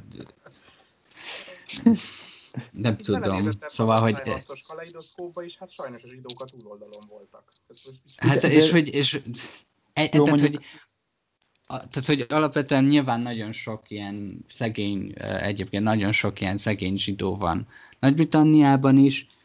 de hogy ezekről egyrészt figyelmen, ezt, ezt egyébként figyelmen kívül hagyja, a másik pedig az, hogy, és ami nekem igazán félelmetes, hogy még jó, tegyük fel, hogy minden esetben, amit mond, az igaz, hogy az összes zsidó középosztálybeli, ha még ez igaz lenne, akkor is, hogy hogy van az, hogy megnézi, hogy na hát a lehet, hogy, tehát, hogy felmerül benne az a kérdés, hogy na hát lehet, hogy mégse igaz az, hogy a rasszizmus az csak akkor igaz, hogyha szegényekkel kapcsolatban van, és hogy talán ebben a formában bizonyos szempontból nem működik az, hogy a rasszizmus az csak akkor van, hogyha előítélet plusz pénzügyi hatalom, vagy bármilyen hatalom, és itt a szemébe jön, vele szembe jön egy ellenpélda, hogy na hát, vannak a középosztálybeli emberek, akiket szétzaklatnak a Twitteren, és így kb. És nem csak a Twitteren, hanem így testőrökkel kell járnia, és elé jön szembe egy ilyen példa, hogy talán nem csak osztályalapon lehet értelmezni a rasszizmust, látja hatszor, és akkor erre nem az a megoldás, hogy ja, talán lehet, hogy újra kéne gondolnom a rasszizmussal kapcsolatos definíciómat, hanem az, hogy hát hm, nem is tudom, akkor ez, ez, ez milyen érdekes, akkor lehet, hogy, lehet, hogy, hogy elnézendő, hogy, hogy vakfolt van ezzel kapcsolatban. És ez, ezt annyira nem ért, tehát hogy hogy lehetnek, és ebben a kurzusban úgy látszik elég sok ilyen van, hogy ennyire elkötelezett az ideológiához, hogy bármilyen praktikus ellentétet talál, nem tudja magában átértelmezni. És én ez, ez, ez az, amit nagyon nem értek, és szerintem az egyik legparább dolog. Ebben abszolút egyetértek veled, és hát hogy mondjam, ez nyilván túlmutatta Corbyn konkrét antiszemitizmusán. Említettük a magyar szereplőket, szerintem egyébként Schiffer Andrásnak, hogyha elolvassa valaki mondjuk a Black Lives Matter-ről írott írásait. Igen, tehát az is hasonló, hogy van, nyilván ennek van egy hagyománya, hogy próbáljuk a világot uh, ilyen materiális szemmel értelmezni, és hogy mindent, mindent gazdaságilag levezetni, ami egyébként magában nem kötelezően jelenti ezt, hogy szé, hanem ugye ez ennek még egy lebutított verzió, tehát nyilván mondjam, hogyha valaki mondjuk Marxot olvasott, azért ez nem, nem ilyen egyszerű, hogy aki szegény, azt sajnálom, aki gazdag, azt utálom, the end, e, elolvastuk a tőkét, hanem hogy, hanem nyilván, nyilván hogy ez azért mondjuk Marxnál egy ilyen ez lényegesen szofisztikált, vagy nem nem más te, te, teoretikusoknál, de ennek van egy ilyen lebutított verziója, tényleg ez az ilyen, tehát ennek az úgynevezett osztályredukcionista gondolkodásokról szerint mindent osztály alapon kell értelmezni, ennek egy butított verzió, amiben vannak a gazdagok, meg a szegények, és a rasszizmus az szegények képes embereket. Szóval kb. egy ilyen szintű gondolkodás, és, és nyilván ez tök értelmezhetetlen, és nyilván ez nagyon sok um, önmagáért való rasszizmust elfelejt, mert ugye azért nem feltétlenül, hogy a rasszizmus az mindig gazdasági természetű, meg egyébként, um, hogy mondjam, tehát azért azért az sem biztos, hogy az, hogy a, hogy az antiszemitizmus az nem feltétlenül nyert, hanem megengedett bizonyos, tehát mondhatni elvárt bizonyos anyagi szintet a zsidóktól, ez nem jelenti azt, hogy ne lenne gazdasági következménye, tehát ez, tényleg nem kell arra gondolni, hogy ez egy ilyen nem lehet marxista keretrendszerben egy értelmes definíció az antiszemitizmusnak, mondjuk persze Marx pont nem feltétlenül adott ilyen definíciót, hogy szintén igen finoman fogalmazzak. De, de persze ez most már tehát, igen, és abszolút ez, ebben igazad van Ábel, és szerintem itt nem, még csak ez egy ilyen egydimenziós gondolkodás, maximum, de inkább nulladimenziós gondolkodás, amiben működnek, és akkor ők úgy tesznek, hogy ez milyen radikális izé, miközben amúgy nem az, mert hogy közben nem tudom, az a, az elképzelésük a világról, hogy a hogy nem tudom, ki kell, hogy, hogy az a megoldás mondjuk a 21. század kihívásére, hogy nem tudom, nem szeretjük az EU-t, mert neoliberális, és akkor támogatjuk a Brexitet, és, és ezzel megint csak gyakorlatilag adtunk magunknak egy pofon. Uh, szóval nyilván ez egy, ez egy ilyen meg azt, hogy nem tudom, ennek ilyen súlyosbított verziója, hogy szegények így gondolják, tehát nekem ezt kell képviselni. Persze általában egy rendkívül lenéző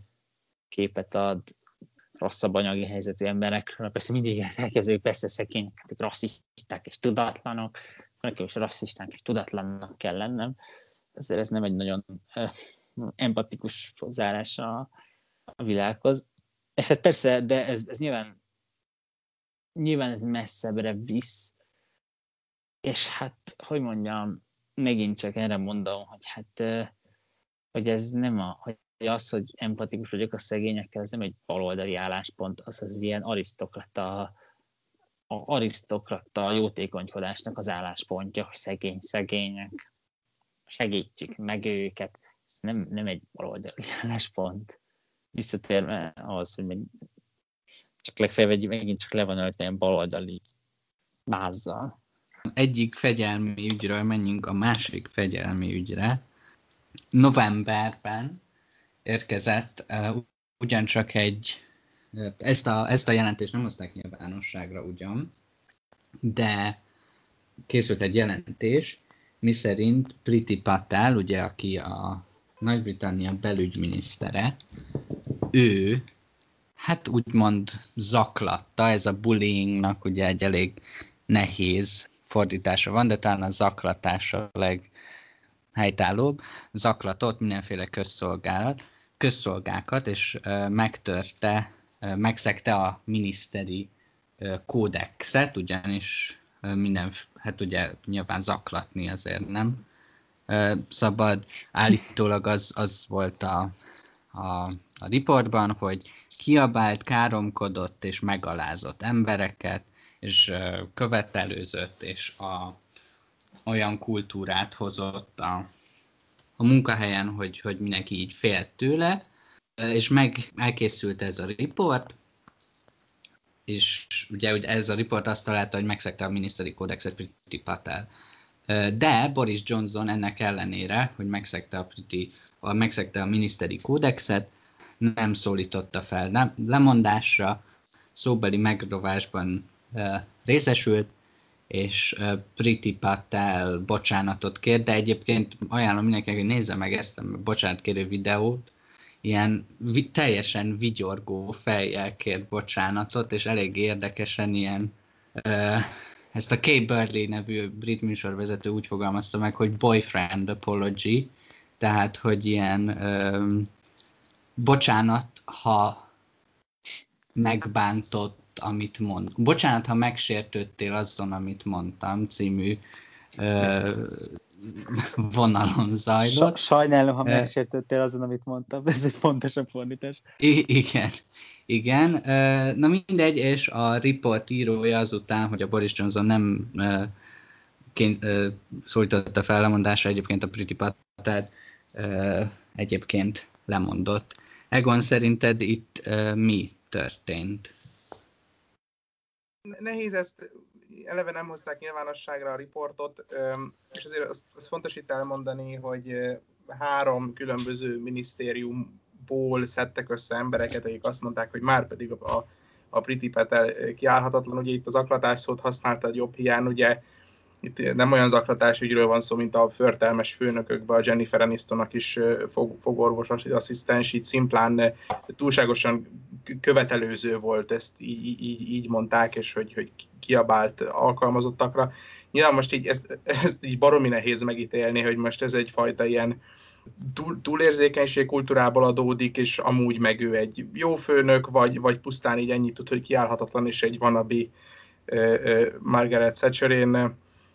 én azt mondanám, hogy lehet úgy valaki jó főnök, hogy egyébként ilyen, ilyen amúgy, mint ember esetlegesen kiállhatatlan, és kicsit nehéz dolga van az embernek, mikor a belügyminiszternek az eredménymutatóit próbálják keresgélni. Én inkább e felé mozdulnék el a Priti Petel kapcsán, mint az, hogy most ebben a riportban mi van. Volt már vele probléma, tehát ugye annól le is kellett neki mondani, mikor, mikor egy nem hivatalos izraeli úton találkozott a ottani kormányképviselőkkel, és erről elfelejtett szólni. Hát ez a Priti már csak ilyen úgy tűnik, hogy visszatérő fejfájást okoz a hivatalban lévő miniszterelnöknek. Igen, szerintem is. Én összesen nem követem annyira ezt az ügyet, mert igen. Hát figyelj, azért, hogy mondjam, tényleg voltak történetek, amikor a home office-nak a most nem ugrik be, hogy pontosan mi a pozitív, hogy a legmagasabb közszolga a home office-ban, tehát gyakorlatilag a közigazgatási államtitkár helyi megfelelője lemondott, mert nem tudott együtt dolgozni, nem tudott elviselni Priti Patel, hogy az Egon is említette, mert korábban is voltak kihágásai, hogy így mondjuk, nem igazán hiszem, hogy, hogy, ez nyilván, nyilván nehéz megítélni egy ügyet, hogy nem került nyilvánosságra ez a dokumentum, azt nem tudták elolvasni az újságírók. Szerintem egyébként ami érdekes, és ez az ilyen ha már beszéltünk a Jeremy Corbynéknek a mentális hátrányáról, beszéltünk azért, hogy nagyon, hogy nagyon sokan kiálltak, a, úgy álltak ki Priti Patel mellett, hogy elkezdtek egy ilyen jobboldali koncentrált játszani, hogy Priti Patel ő indiai származású, és, és akkor elkezdtek ilyen koncentrált játszani, hogy hát persze, hogy arra, hogy izé, kicsit erélyes egy indiai nő, akkor persze, hogy izé, és hogy kiáll a sikeres, nem fehér emberek mellett, és milyen a baloldal, hogy nem ki. Szóval, ez szerintem megint csak ebben a sztoriban sokkal érdekes volt, hogy gyakorlatilag az összes sztori képviselő elkezdett ilyen elképesztő marasokat posztolni, ami hát nevezzük Brandon amikor történik valami csúnya dolog, és ezt megpróbáljuk így be, becsomagolni. Itt is ilyen progresszív, progresszív vagy ilyen populistával, vagy ilyen progresszív, a munkás osztálynak nagyon kell az, hogy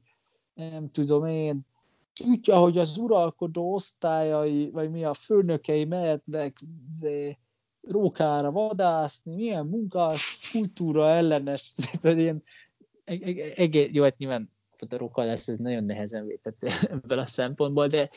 de főleg a Brexit kapcsán volt egy ilyen, hogy aljuk ki a munka, milyen csúnya, meg akarják mondani a,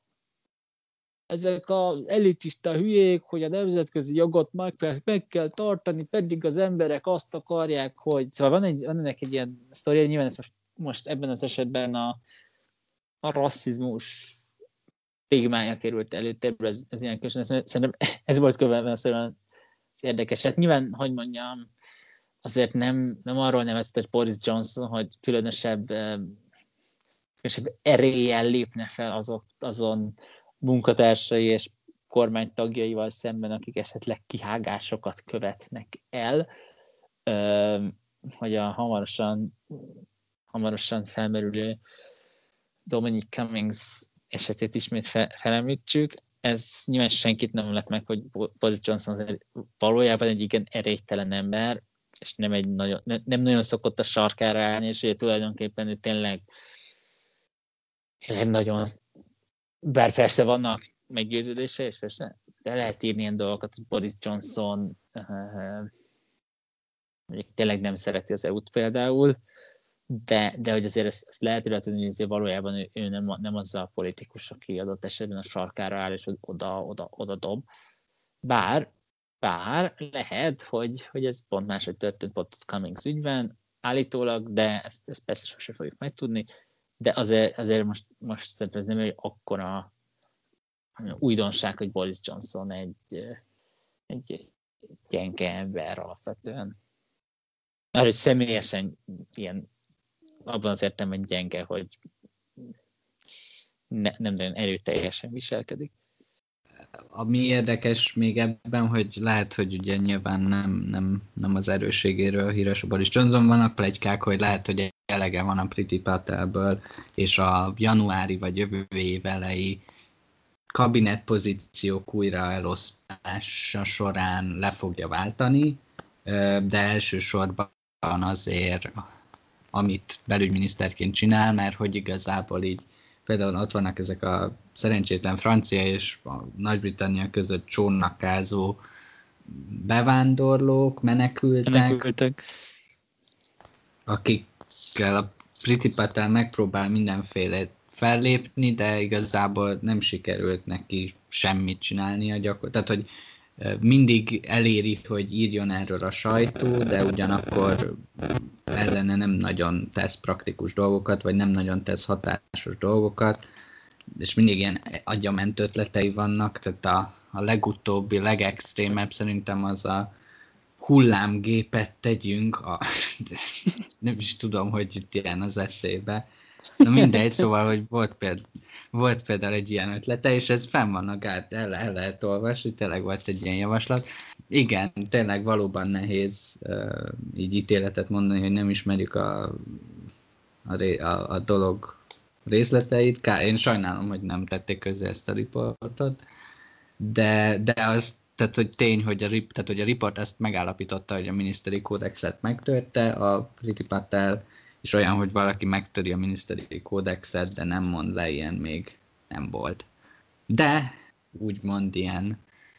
sok újdonságot, a sok tabuttöréshez kapcsolódóan elérkezhetünk Dominic Cummingshoz szerintem, akit sokszor megemlítettünk ebben a podcastben. Ugye a Brexit népszavazási kampányban a, elmarad, az eltávozási a Leave kampányt irányította, és azóta Boris Johnsonnak a tanácsadója. Ő szintúgy novemberben lemondott, elhagyta a Downing Street-et. Az, hogy lemondott, ez, vagy kirúgták, ez egy jó kérdés. Ugyanis sokan azt mondják, hogy itt egy ilyen hatalmi játszmáról van szó, mert tehát, hogy az új kabinetfőnök kinevezése körül volt, hogy kit nevezzenek ki, és a Cummings és csapata nagyon szeretett volna egy Kane nevű, ez a vezeték neve, a keresztnevét sajnos nem tudom, de egy Kane nevű, Lee Kane, Lee Kane nevű ember kabinetfőnökké megtenni, de ezt többen megfúrták, többek között állítólag a csapatnak a női tagjai, például Munira Mizra, Kerry Simmons, illetve az új kommunikációs főnök Amanda Stratton. Minden esetre voltak ilyen kapcsolatok, vagy ilyen olyan, olyan források, amik azt mondták, hogy a Cummingsék és ez a csapat eléggé egy ilyen macsó, kis, nem tudom, öltözőszerű kultúrát állított, alakítottak ki a Downing Street-en, és hogy ezt például ők nem szerették, és ugye Kerry Simons Boris Johnsonnak a jegyese, és egyik gyerekének anyja, le, leg, egyik legújabb is, gyerekének. Ismeretlen számú gyerek. Amúgy legújabb azért nem lennék biztos. szóval igen, de egyébként ő is így szokott mindenféle tanácsadó dolgokat csinálni ott a kabinetben, és a miniszterelnök körül, és állítólag ez volt az egyik dolog, és itt most már ilyen nagyon mean girls felé megyünk el, de ez volt az egyik dolog, ami nem tetszett a Cummingséknak, hogy ez a Boris felesége mindenbe beleszól, és a, vagy a Boris jegyese mindenbe beleszól, és a jegyesre meg nagyon nem szerette a Cummingsék csapatát, és akkor állítólag itt volt egy ilyen nagy, tényleg mean girls bevaló jelenet, hogy, hogy a hogy a Boris, amikor kirúgta a Cummingsékat, az, az, az úgy zajlott le, hogy oda vitte a telefonját, és megmutatta, hogy a különböző esei, SMS-eiben a uh, Kerry Simmons uh, Princess Nuts Nuts-nak uh, nevezték, vagy uh, ilyen dilis hercegnőnek, és akkor azt mondta erre nekik a Boris Johnson, hogy légy szíves, menjetek el, és ne, gyer, ne, ne gyertek többet vissza. Cummings ekkor nagyon teátrálisan aznap egy dobozzal a kezében természetesen a Downing Street főbejáratán sétált ki, és mindenféle tevékenységét befejezte, kivéve egy ilyen vakcinás dolgon még dolgozik, talán december közepéig, az eredeti, miután a, ez a Kane dolog volt, úgy volt, hogy még december végig marad, de, de ezután az ilyen toxikus munkakörülmények teremtése után így ilyen gyors, gyorsan elváltak. A, Mit a, a kézigránátot kihagyta, az is egy erős, amikor azt hiszem Dominic Cummings szintén egy, de lehet, hogy de, de azt hiszem Dominic Cummings gyakorlatilag úgy hagyta el a, a nem, egy ilyen megbeszélés után, talán amikor kirúgtad, de lehet, hogy ez még egy korábbi ilyen toxikus megbeszélés után úgy hagyta el a helységet, hogy, hogy úgy tett, mint a maga után visszadobna egy kézikránátot. ez kimaradt nekem, ez, ez, ez is jó. Um, egyrészt mit gondoltak itt, itt miért, tehát, hogy itt tényleg valami hatalmi játszma volt, ez, ez, ez, ez, ez vagy, vagy úgy gondolta, hogy ha nem lehet az övé a teljhatalom, akkor már ne is legyen ott egyáltalán. Egyrészt e, legyen ez az első kör, erről mit gondoltok, itt, itt mi történhetett? Simán el tudom képzelni, hogy a, a, a Boris Johnsonnak az nem volt elég, hogy a Cummings megsértette a, a járványügyi szabályokat, és emiatt esett 10% pontot a kormány járványügyi megítélése, ellenben Dilis hercegnőnek hívta a barátnőjét, és ezen az agya eldurrant. Nyilván itt lehettek még egyéb személyi konfliktusok, és emiatt a Cummings kirúgta. Nekem ez egyszerűen annyira adja magát, és annyira illik a Boris Johnsonnak a személyiségébe, tudod, mint a visszajövőbe a kis ilyen feszült csávó, aki így végre lemeri ütni a, a, a biffet, és így elhódítani a, a jövendő feleségének a szívét. Valami hasonlót képzelek el így a, a, a Downing Streetre is én mérhetetlen örülök, hogy a, a Cummings az most már eltávozik, én örülök, hogyha nem ő reprezentálja a brit konzervativizmust, hanem Michael Oakeshott, Roger Scruton, Edmund Burke és hasonlók, nem pedig egy ilyen gátlástalan, ahogy David Cameron mondta, karrier pszichopata politikai marketinges. Én üdvözlöm az eseményeket. Mondjuk nem hiszem, hogy Roger Scruton fogja váltani. Hát nem, de, de talán, talán valami elmozdulás történik. Hát, hogyha így a Boris Johnson... Feltámasztják Burke.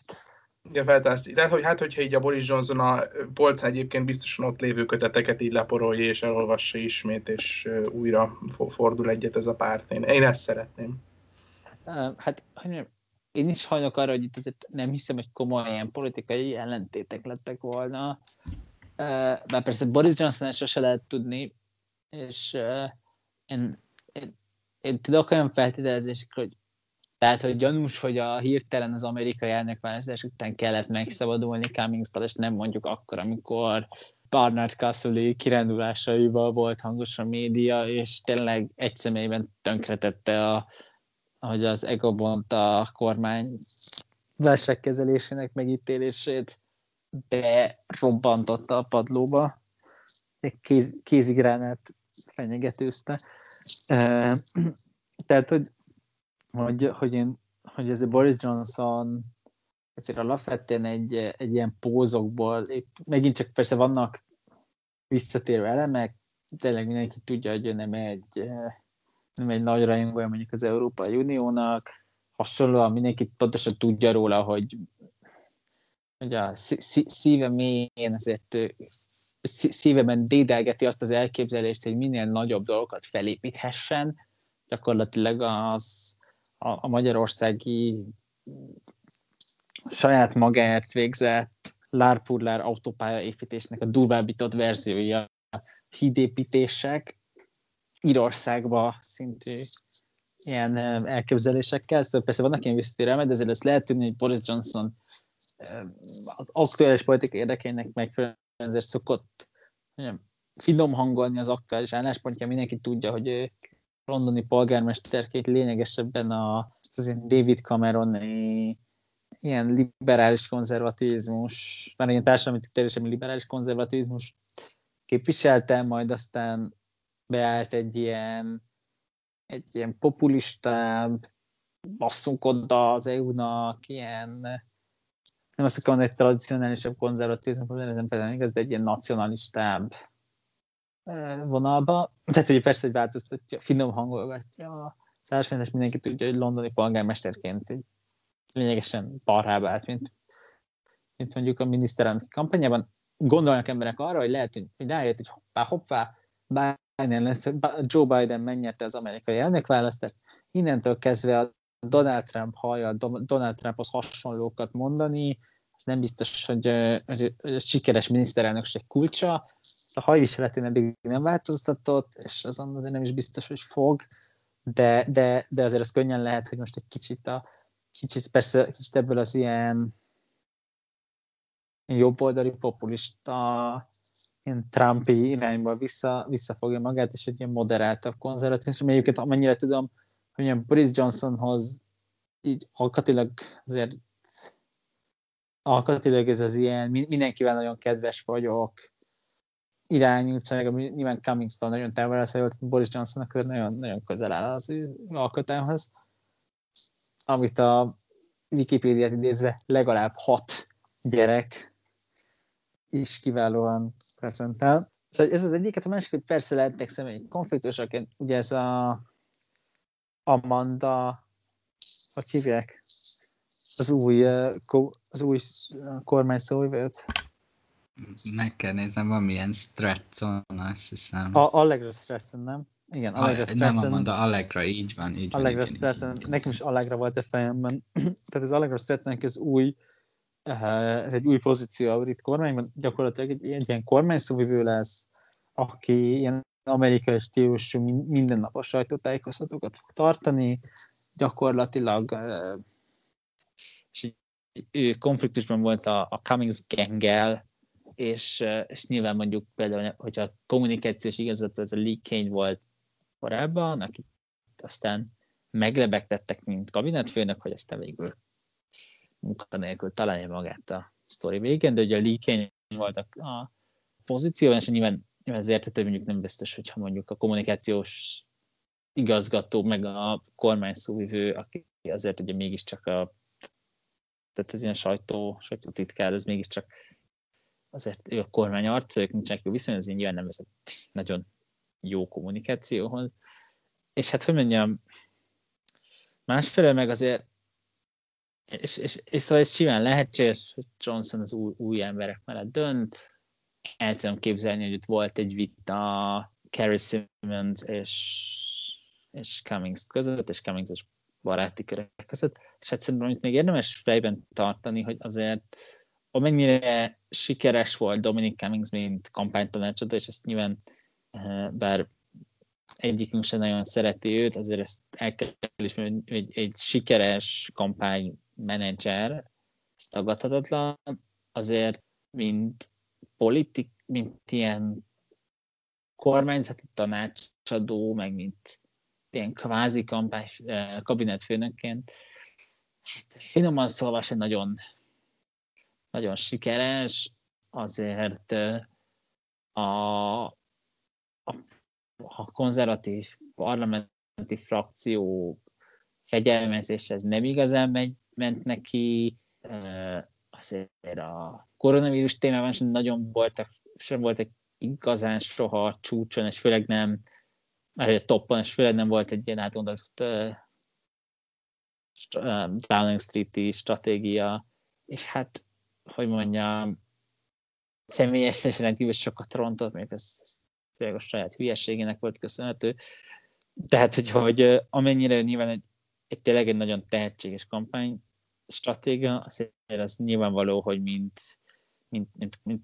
ez a kormányzati pozíció, ez, ez, ez neki finoman szólva se jött be, és ezért nem, nem arról szólt a, a brit kormány elmúlt most már inkább másfél éve, amikor, amióta Boris Johnson a miniszterelnök, hogy itt ilyen hihetetlen kormányzati teljesítményeket lehetett csináltak pláne, ami nyilván persze nem lehet tudni, hogy mi lett volna a koronavírus nélkül, a tisztesség kedvéért tegyük hozzá, de hogy azért főleg amikor nem ilyen kommunikációs gyakorlatokról van szó, hogy mi minden leszakadó régiót támogatni fogunk, hanem, hanem tehát itt azért ez egy ilyen bugdácsolós kormányzás volt, és hogy főleg a Downing Street részéről vannak jobban működő része a brit kormányzat, de azért a Downing Street az erősen bugdács az elmúlt másfél évben, amikor nem kampányolni kellett. Kampány az nagyon jól mert nekik, ez tagadatlan, ez Cummingsnek az erőssége, szóval hogy lehet, hogy itt, itt, itt nem is ilyen politikai összevetés, és nem is ezek a személyes dolgok mellett, én felvetném, hogy itt az ilyen kompetenciabeli problémák is voltak ezzel a, ezzel a Cummings bandával. Elsősorban én is arra azt akartam mondani, hogy igen, hogy Cummings elsősorban kommunikációban nagyon jó, és egyébként attól még, hogy most kirúgták, nem jelenti azt, hogy 2024-ben mondjuk nem látjuk viszont a konzervatív párt kampánycsapatában. Hát én, én, én azért, hogyha tényleg ilyen összeveszés kirúgás volt, én azért nagyon meg lennék lepve, hogy a Cummings nem mondjuk esetleg egy Rishi Sunak féle leadership challenge mögött, még talán, vagy mondjuk egy Michael Goff féle leadership challenge mögött, de azért talán, de azért nem hiszem, hogy Boris Johnsonnal még nagyon együtt fog dolgozni a jövőben. Nem az az ilyen könnyen megbocsátó ember, ha jól tudom. Um, és akkor cummings kapcsolatban utolsó kérdés. Egonhoz elsősorban, hogy itt szerinted most ez mennyiben fogja befolyásolni a konzervatív pártot, vagy miben fogja befolyásolni a konzervatív pártot, hogy itt elsősorban most adott esetben, hogyha egy kommunikációs krízis van, akkor abban bénábbak lesznek, de egyébként tudnak mondjuk másra koncentrálni. Mi a, mik azok, amiben mondjuk esetleg pozitív változást hozhat ez, hogy a Cummings lelép? Azért nehéz erre mit mondani, mert Boris Johnson azon túl, hogy megpróbál elfordulni ettől a, a megszorítós konzervativizmus, amit mondjuk a Cameron képviselt, bár utálom, ahogy ezt így szokták mondani, de most legyen ez, és inkább tényleg e felé a, a, a izraeli féle One, One, One Nation egy nemzet vonalat képviselni, jelentsen ez bármit is. Ezt, ezt, hogy gyakorlatban mit jelent, ezt nem nagyon láttuk, pont azért, mert ahogy tavaly decemberben választást nyertek, nagyjából válságot kellett kezelni február óta. És én azt gondolom, hogy a kezdeti bénázás, ez, hogy nyáimmunitás nem, erről akkor beszéltünk, és itt valószínű, a kezdeti problémák nagyjából annak voltak köszönhetők, hogy itt a Cummings inkább politikai, meg népszerűségi szempontokat akart érvényesíteni, miközben egyébként ott voltak a, a, azok a szakmai tanácsadók, akik meg mondjuk nem értettek vele egyet, és Boris Johnson be, beszorult ebbe az égbe, és nem igazán tudott jó döntéseket hozni. Ugye én azt gondolom, hogy a politikának jelenleg a legnagyobb problémája, és most ez beszélünk a britekről, de ez magyarra vagy amerikaira is igaz, az nagyjából az, hogy itt hozzászokhattunk ahhoz most már, hogy itt négy éven keresztüli kampány zajlik, van a választás, aztán az újabb kampány kezdődik el, közben régen meg volt négy év kormányzás, és amúgy meg volt pár hónap, vagy egy fél év, egy év kampány. És én azt gondolom, vagy legalábbis remélem, hogy a, a Cummingsnak a távozása visszalök bennünket ebbe a, ebbe a normál mederbe, kiderül majd az, hogy ez a, ennek a kormánynak mik a tényleges prioritása, és majd lehet másról vitatkozni, mint az, hogy éppen hogyan kezeli, vagy éppen hogyan cseszi el a, a, a koronaválságnak a kezelését. Én azt gondolom, hogy az első ilyen pont lehet majd a, a, a tavaszi költségvetés, de majd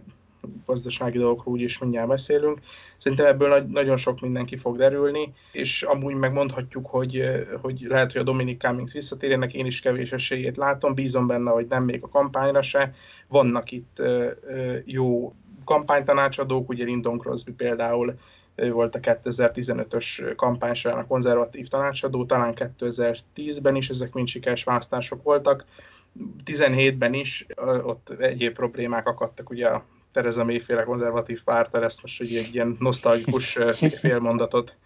megengedjek magamnak, szóval lehet itt találni embereket, és nem csak ez a Cummings féle vonal létezik, én, én, én, én reményteljes vagyok. Abban abszolút egyet, szóval,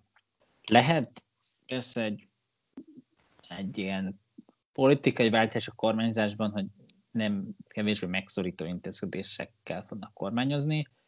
Ezen különítsük el attól, amivel abszolút egyetértek, hogy, hogy tényleg ez az, ez az ilyen nevezik populistának, populistáknak ezt, a, ezt, a, ezt az irányzatot, mint, mint politikai ezekre szerintem tényleg nagyon jellemző ez az ilyen gyakorlatilag összekeverni a kormányzást a kommunikációval. Ez szerintem Johnsonra is jellemző, ott is mindig az volt, hogy kiáll, és akkor elmondja, hogy nem lesz, mi nem lesz, meg lesz, meg felzárkózik valaki, és ezt egy hangsúlyozzák, és akkor lehet, vagy lesz, vagy nem lesz valami. Megcsináltuk a Brexitet, azért még nem teljesen. És hogy ez, ebben abszolút egyetetek vele Degon, de hát közben, hogy mondjam, megint csak Boris Johnsonnak azért ezek az ilyen kommunikáció alapú gesztusokra épülő kormányzás, ez mint londoni polgármester is azért az eleme, eleme volt, meg hát ő alapvetően hát ezt nem szakmáját tekintve, vagy úgy mondjam, mégiscsak egy újságíró, és, és hát ez sokszor tényleg látszik, hogy tényleg egy újságíróként is viselkedik, szóval ezért nem ő biztos, hogy ennek vége lesz, független attól, hogy most mostantól nem Dominic Cummings fogja a kommunikációs irányvonalat adni, hanem valaki más. Hát nem tudom, én személy szerint örülnék, hogyha visszatérnénk a régi szép és Boris Johnson újra bicikli utáltatásokkal élnék ki a vágyait arra, hogy ő népszerű legyen. Még egy, egy témánk van, az pedig eh, nem más, mint Rishi Sunak, aki nemrég hozott egy kisebb budget korrekciót, vagy egy ilyen november végi jelentést, és nyilván itt elsősorban ugye Rishi a pénzügyminiszter, és itt nyilván elsősorban Covid-dal kapcsolatos kiadásokat, és azzal kapcsolatos korrigációs dolgokat kellett bejelenteni. Egon itt majd számítok rád, mert ugye te vagy leginkább a számok embere, de ilyen nagy vonalakban ő ugye meg azt mondta, hogy csak 2022-re tér majd vissza a GDP a pandemik a, a, a GDP a járvány előtti teljesítményre, az év végére 11%-os csökkenést mondott, és nyilván a pandémia okozta költségeket valamivel ki szeretni fizetni, és emiatt bizonyos dolgok, például a, ami egyébként nagy vitát gerjesztett, vagy hát annyira nem nagyot, de vitát gerjesztett, az a segélyeknek, a, mármint hogy a külföldi országoknak, fejlődő országoknak jutatott segélyekben való pénznek a csökkentése, és a közférában is a fizetésemelésekkel kapcsolatban egyelőre bizonyos helyeken azt leáll, fizetésemeléseket leállítanak, de Egon itt szerinted mik Rishi Sunaknak a,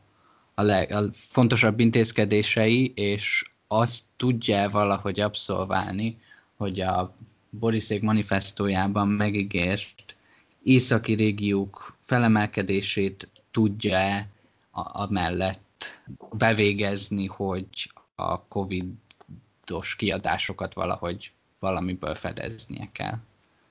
Itt, sok fontos számot elmondtál, egy kicsit összehasonlítanám még dolgokkal, hogy a, a hallgatók is talán jobban átérjék ezt a dolgot. Ugye mondtad, hogy az idei év végére nagyjából azzal számolnak, hogy éves szinten a GDP mondjuk 11,3%-ot csökken,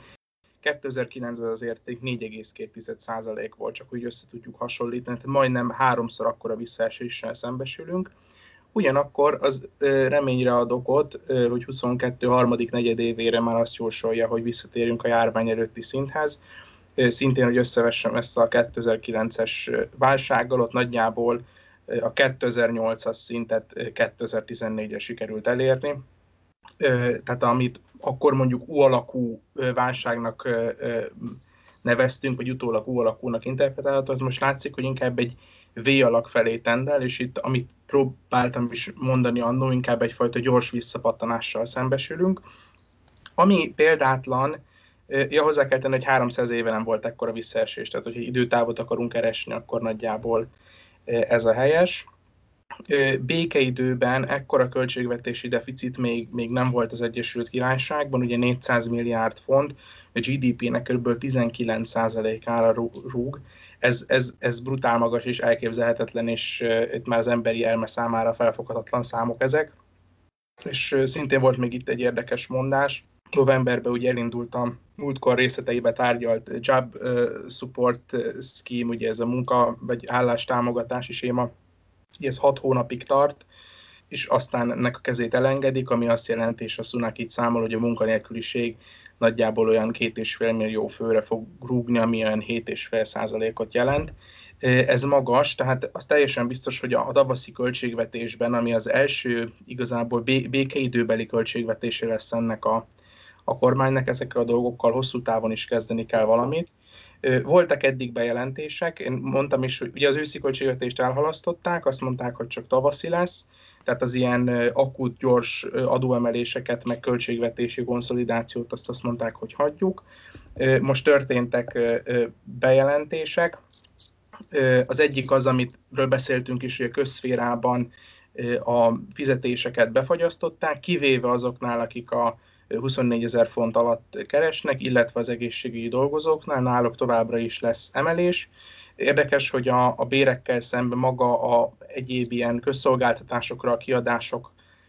az értéke az növekedett, tehát magára a rendőrségre, mint, mint department, intézet vagy, vagy szerv többet költenek, ugyanez igaz az egészségügyre is, tehát itt, itt, itt vannak további kiadások. Amit mondtál is, a, a külföldi segély költségvetést azt megvágták, Ugye azt mondták, korábban a, a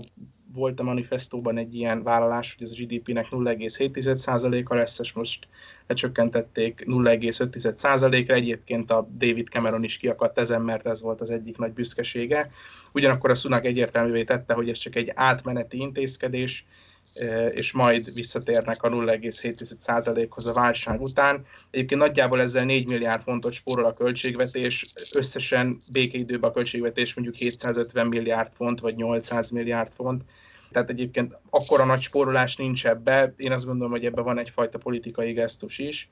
és hogy még ugye volt itt egy kérdésed, hogy ez, ez hogyan viszonyul az észak felzárkóztatásának ügyéhez. Azért azt látni kell, hogy ami az észak szempontjából szerintem bőven releváns, azok az infrastruktúrális beruházások,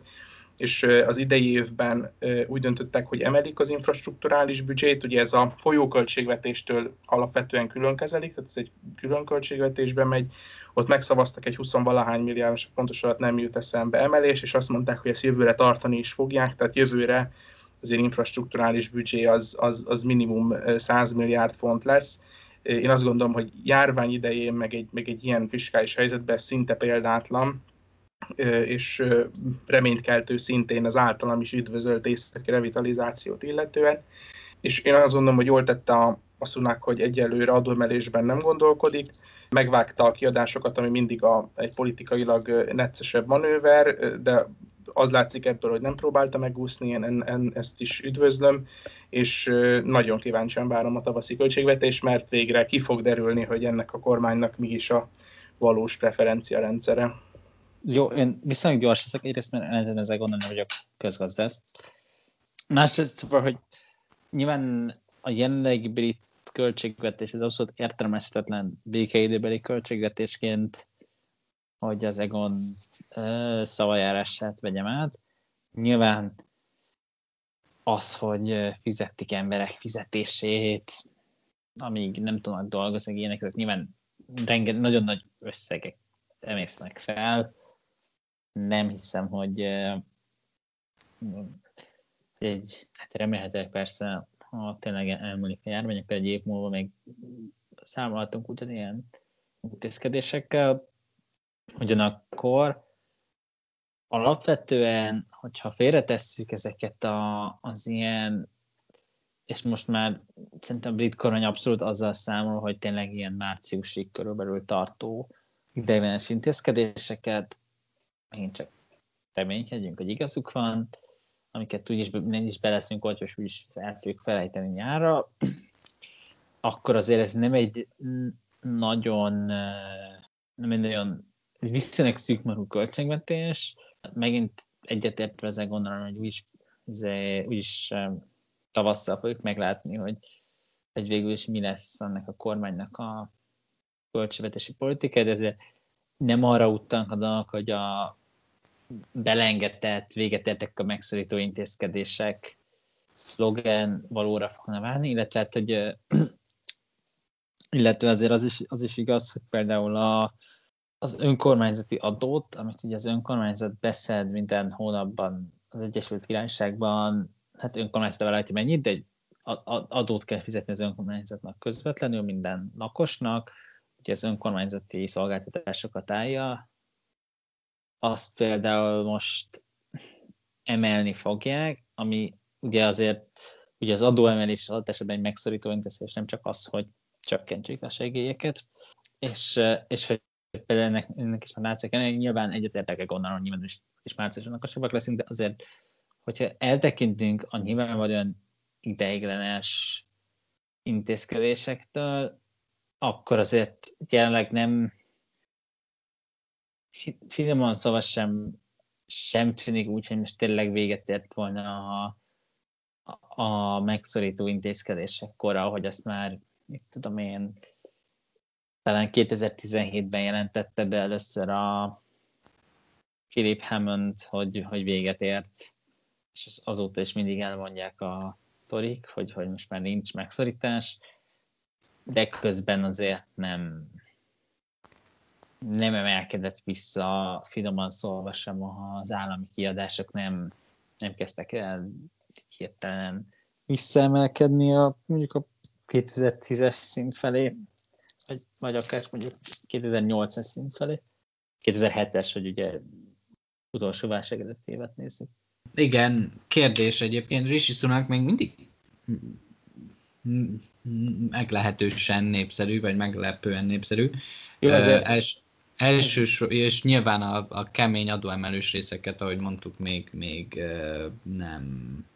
nem kellett, hogy megtegye. Nyilván ez, ez a kérdés, hogy mennyire népszerű, ez majd március környékén az új költségvetésnél lesz érdekes. De egyébként egy új ilyen felmérés alapján például a konzervatív politikusok közül a legnépszerűbb azokon a helyeken, amik ugye régen Labour munkáspárti helyek voltak, és most 2019-ben egy éve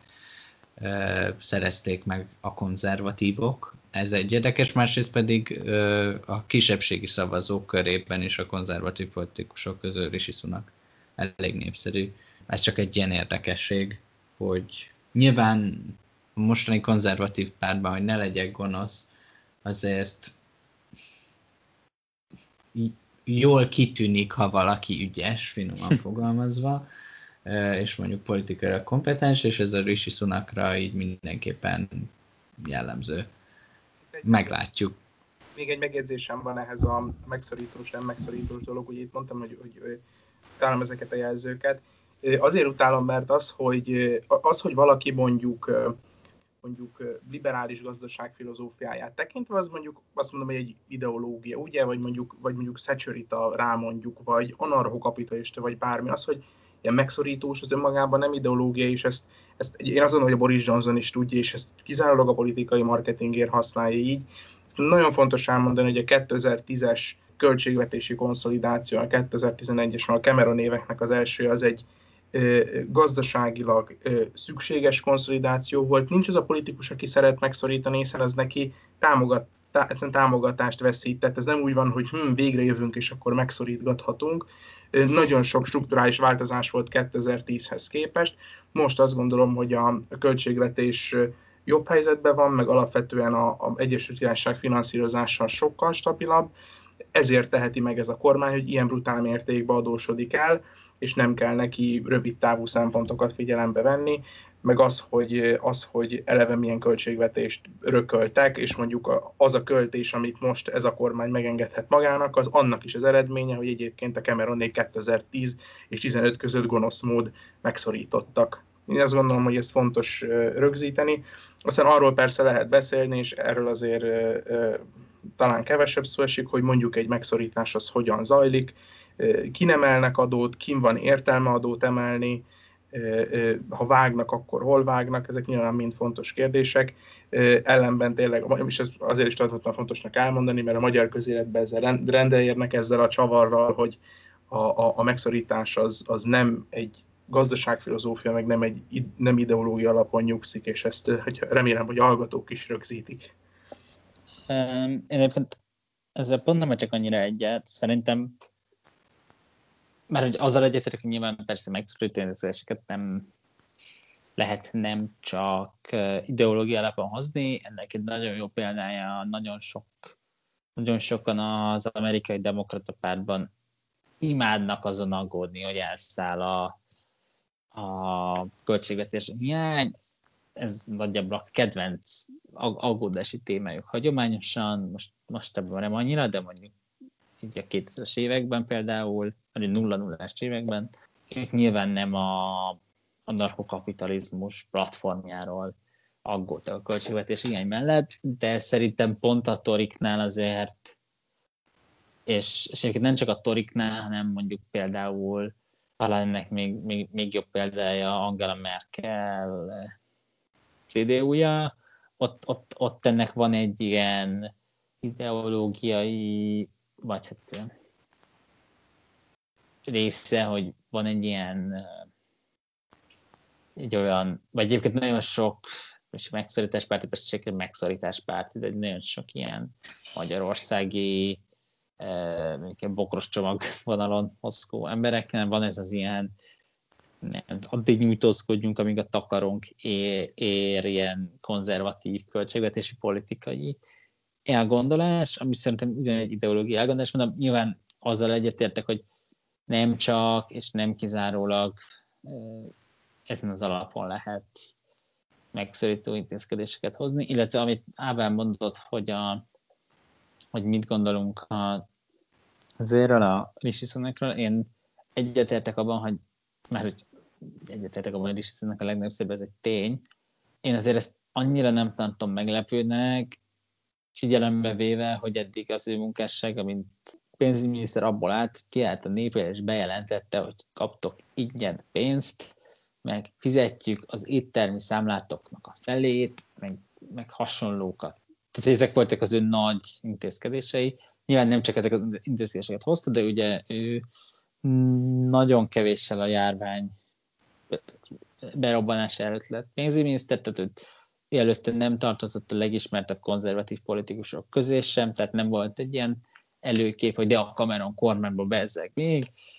nem tudom, mit csináltál, ami más politikusoknál meg lenne, hanem így, így került be a közéletbe,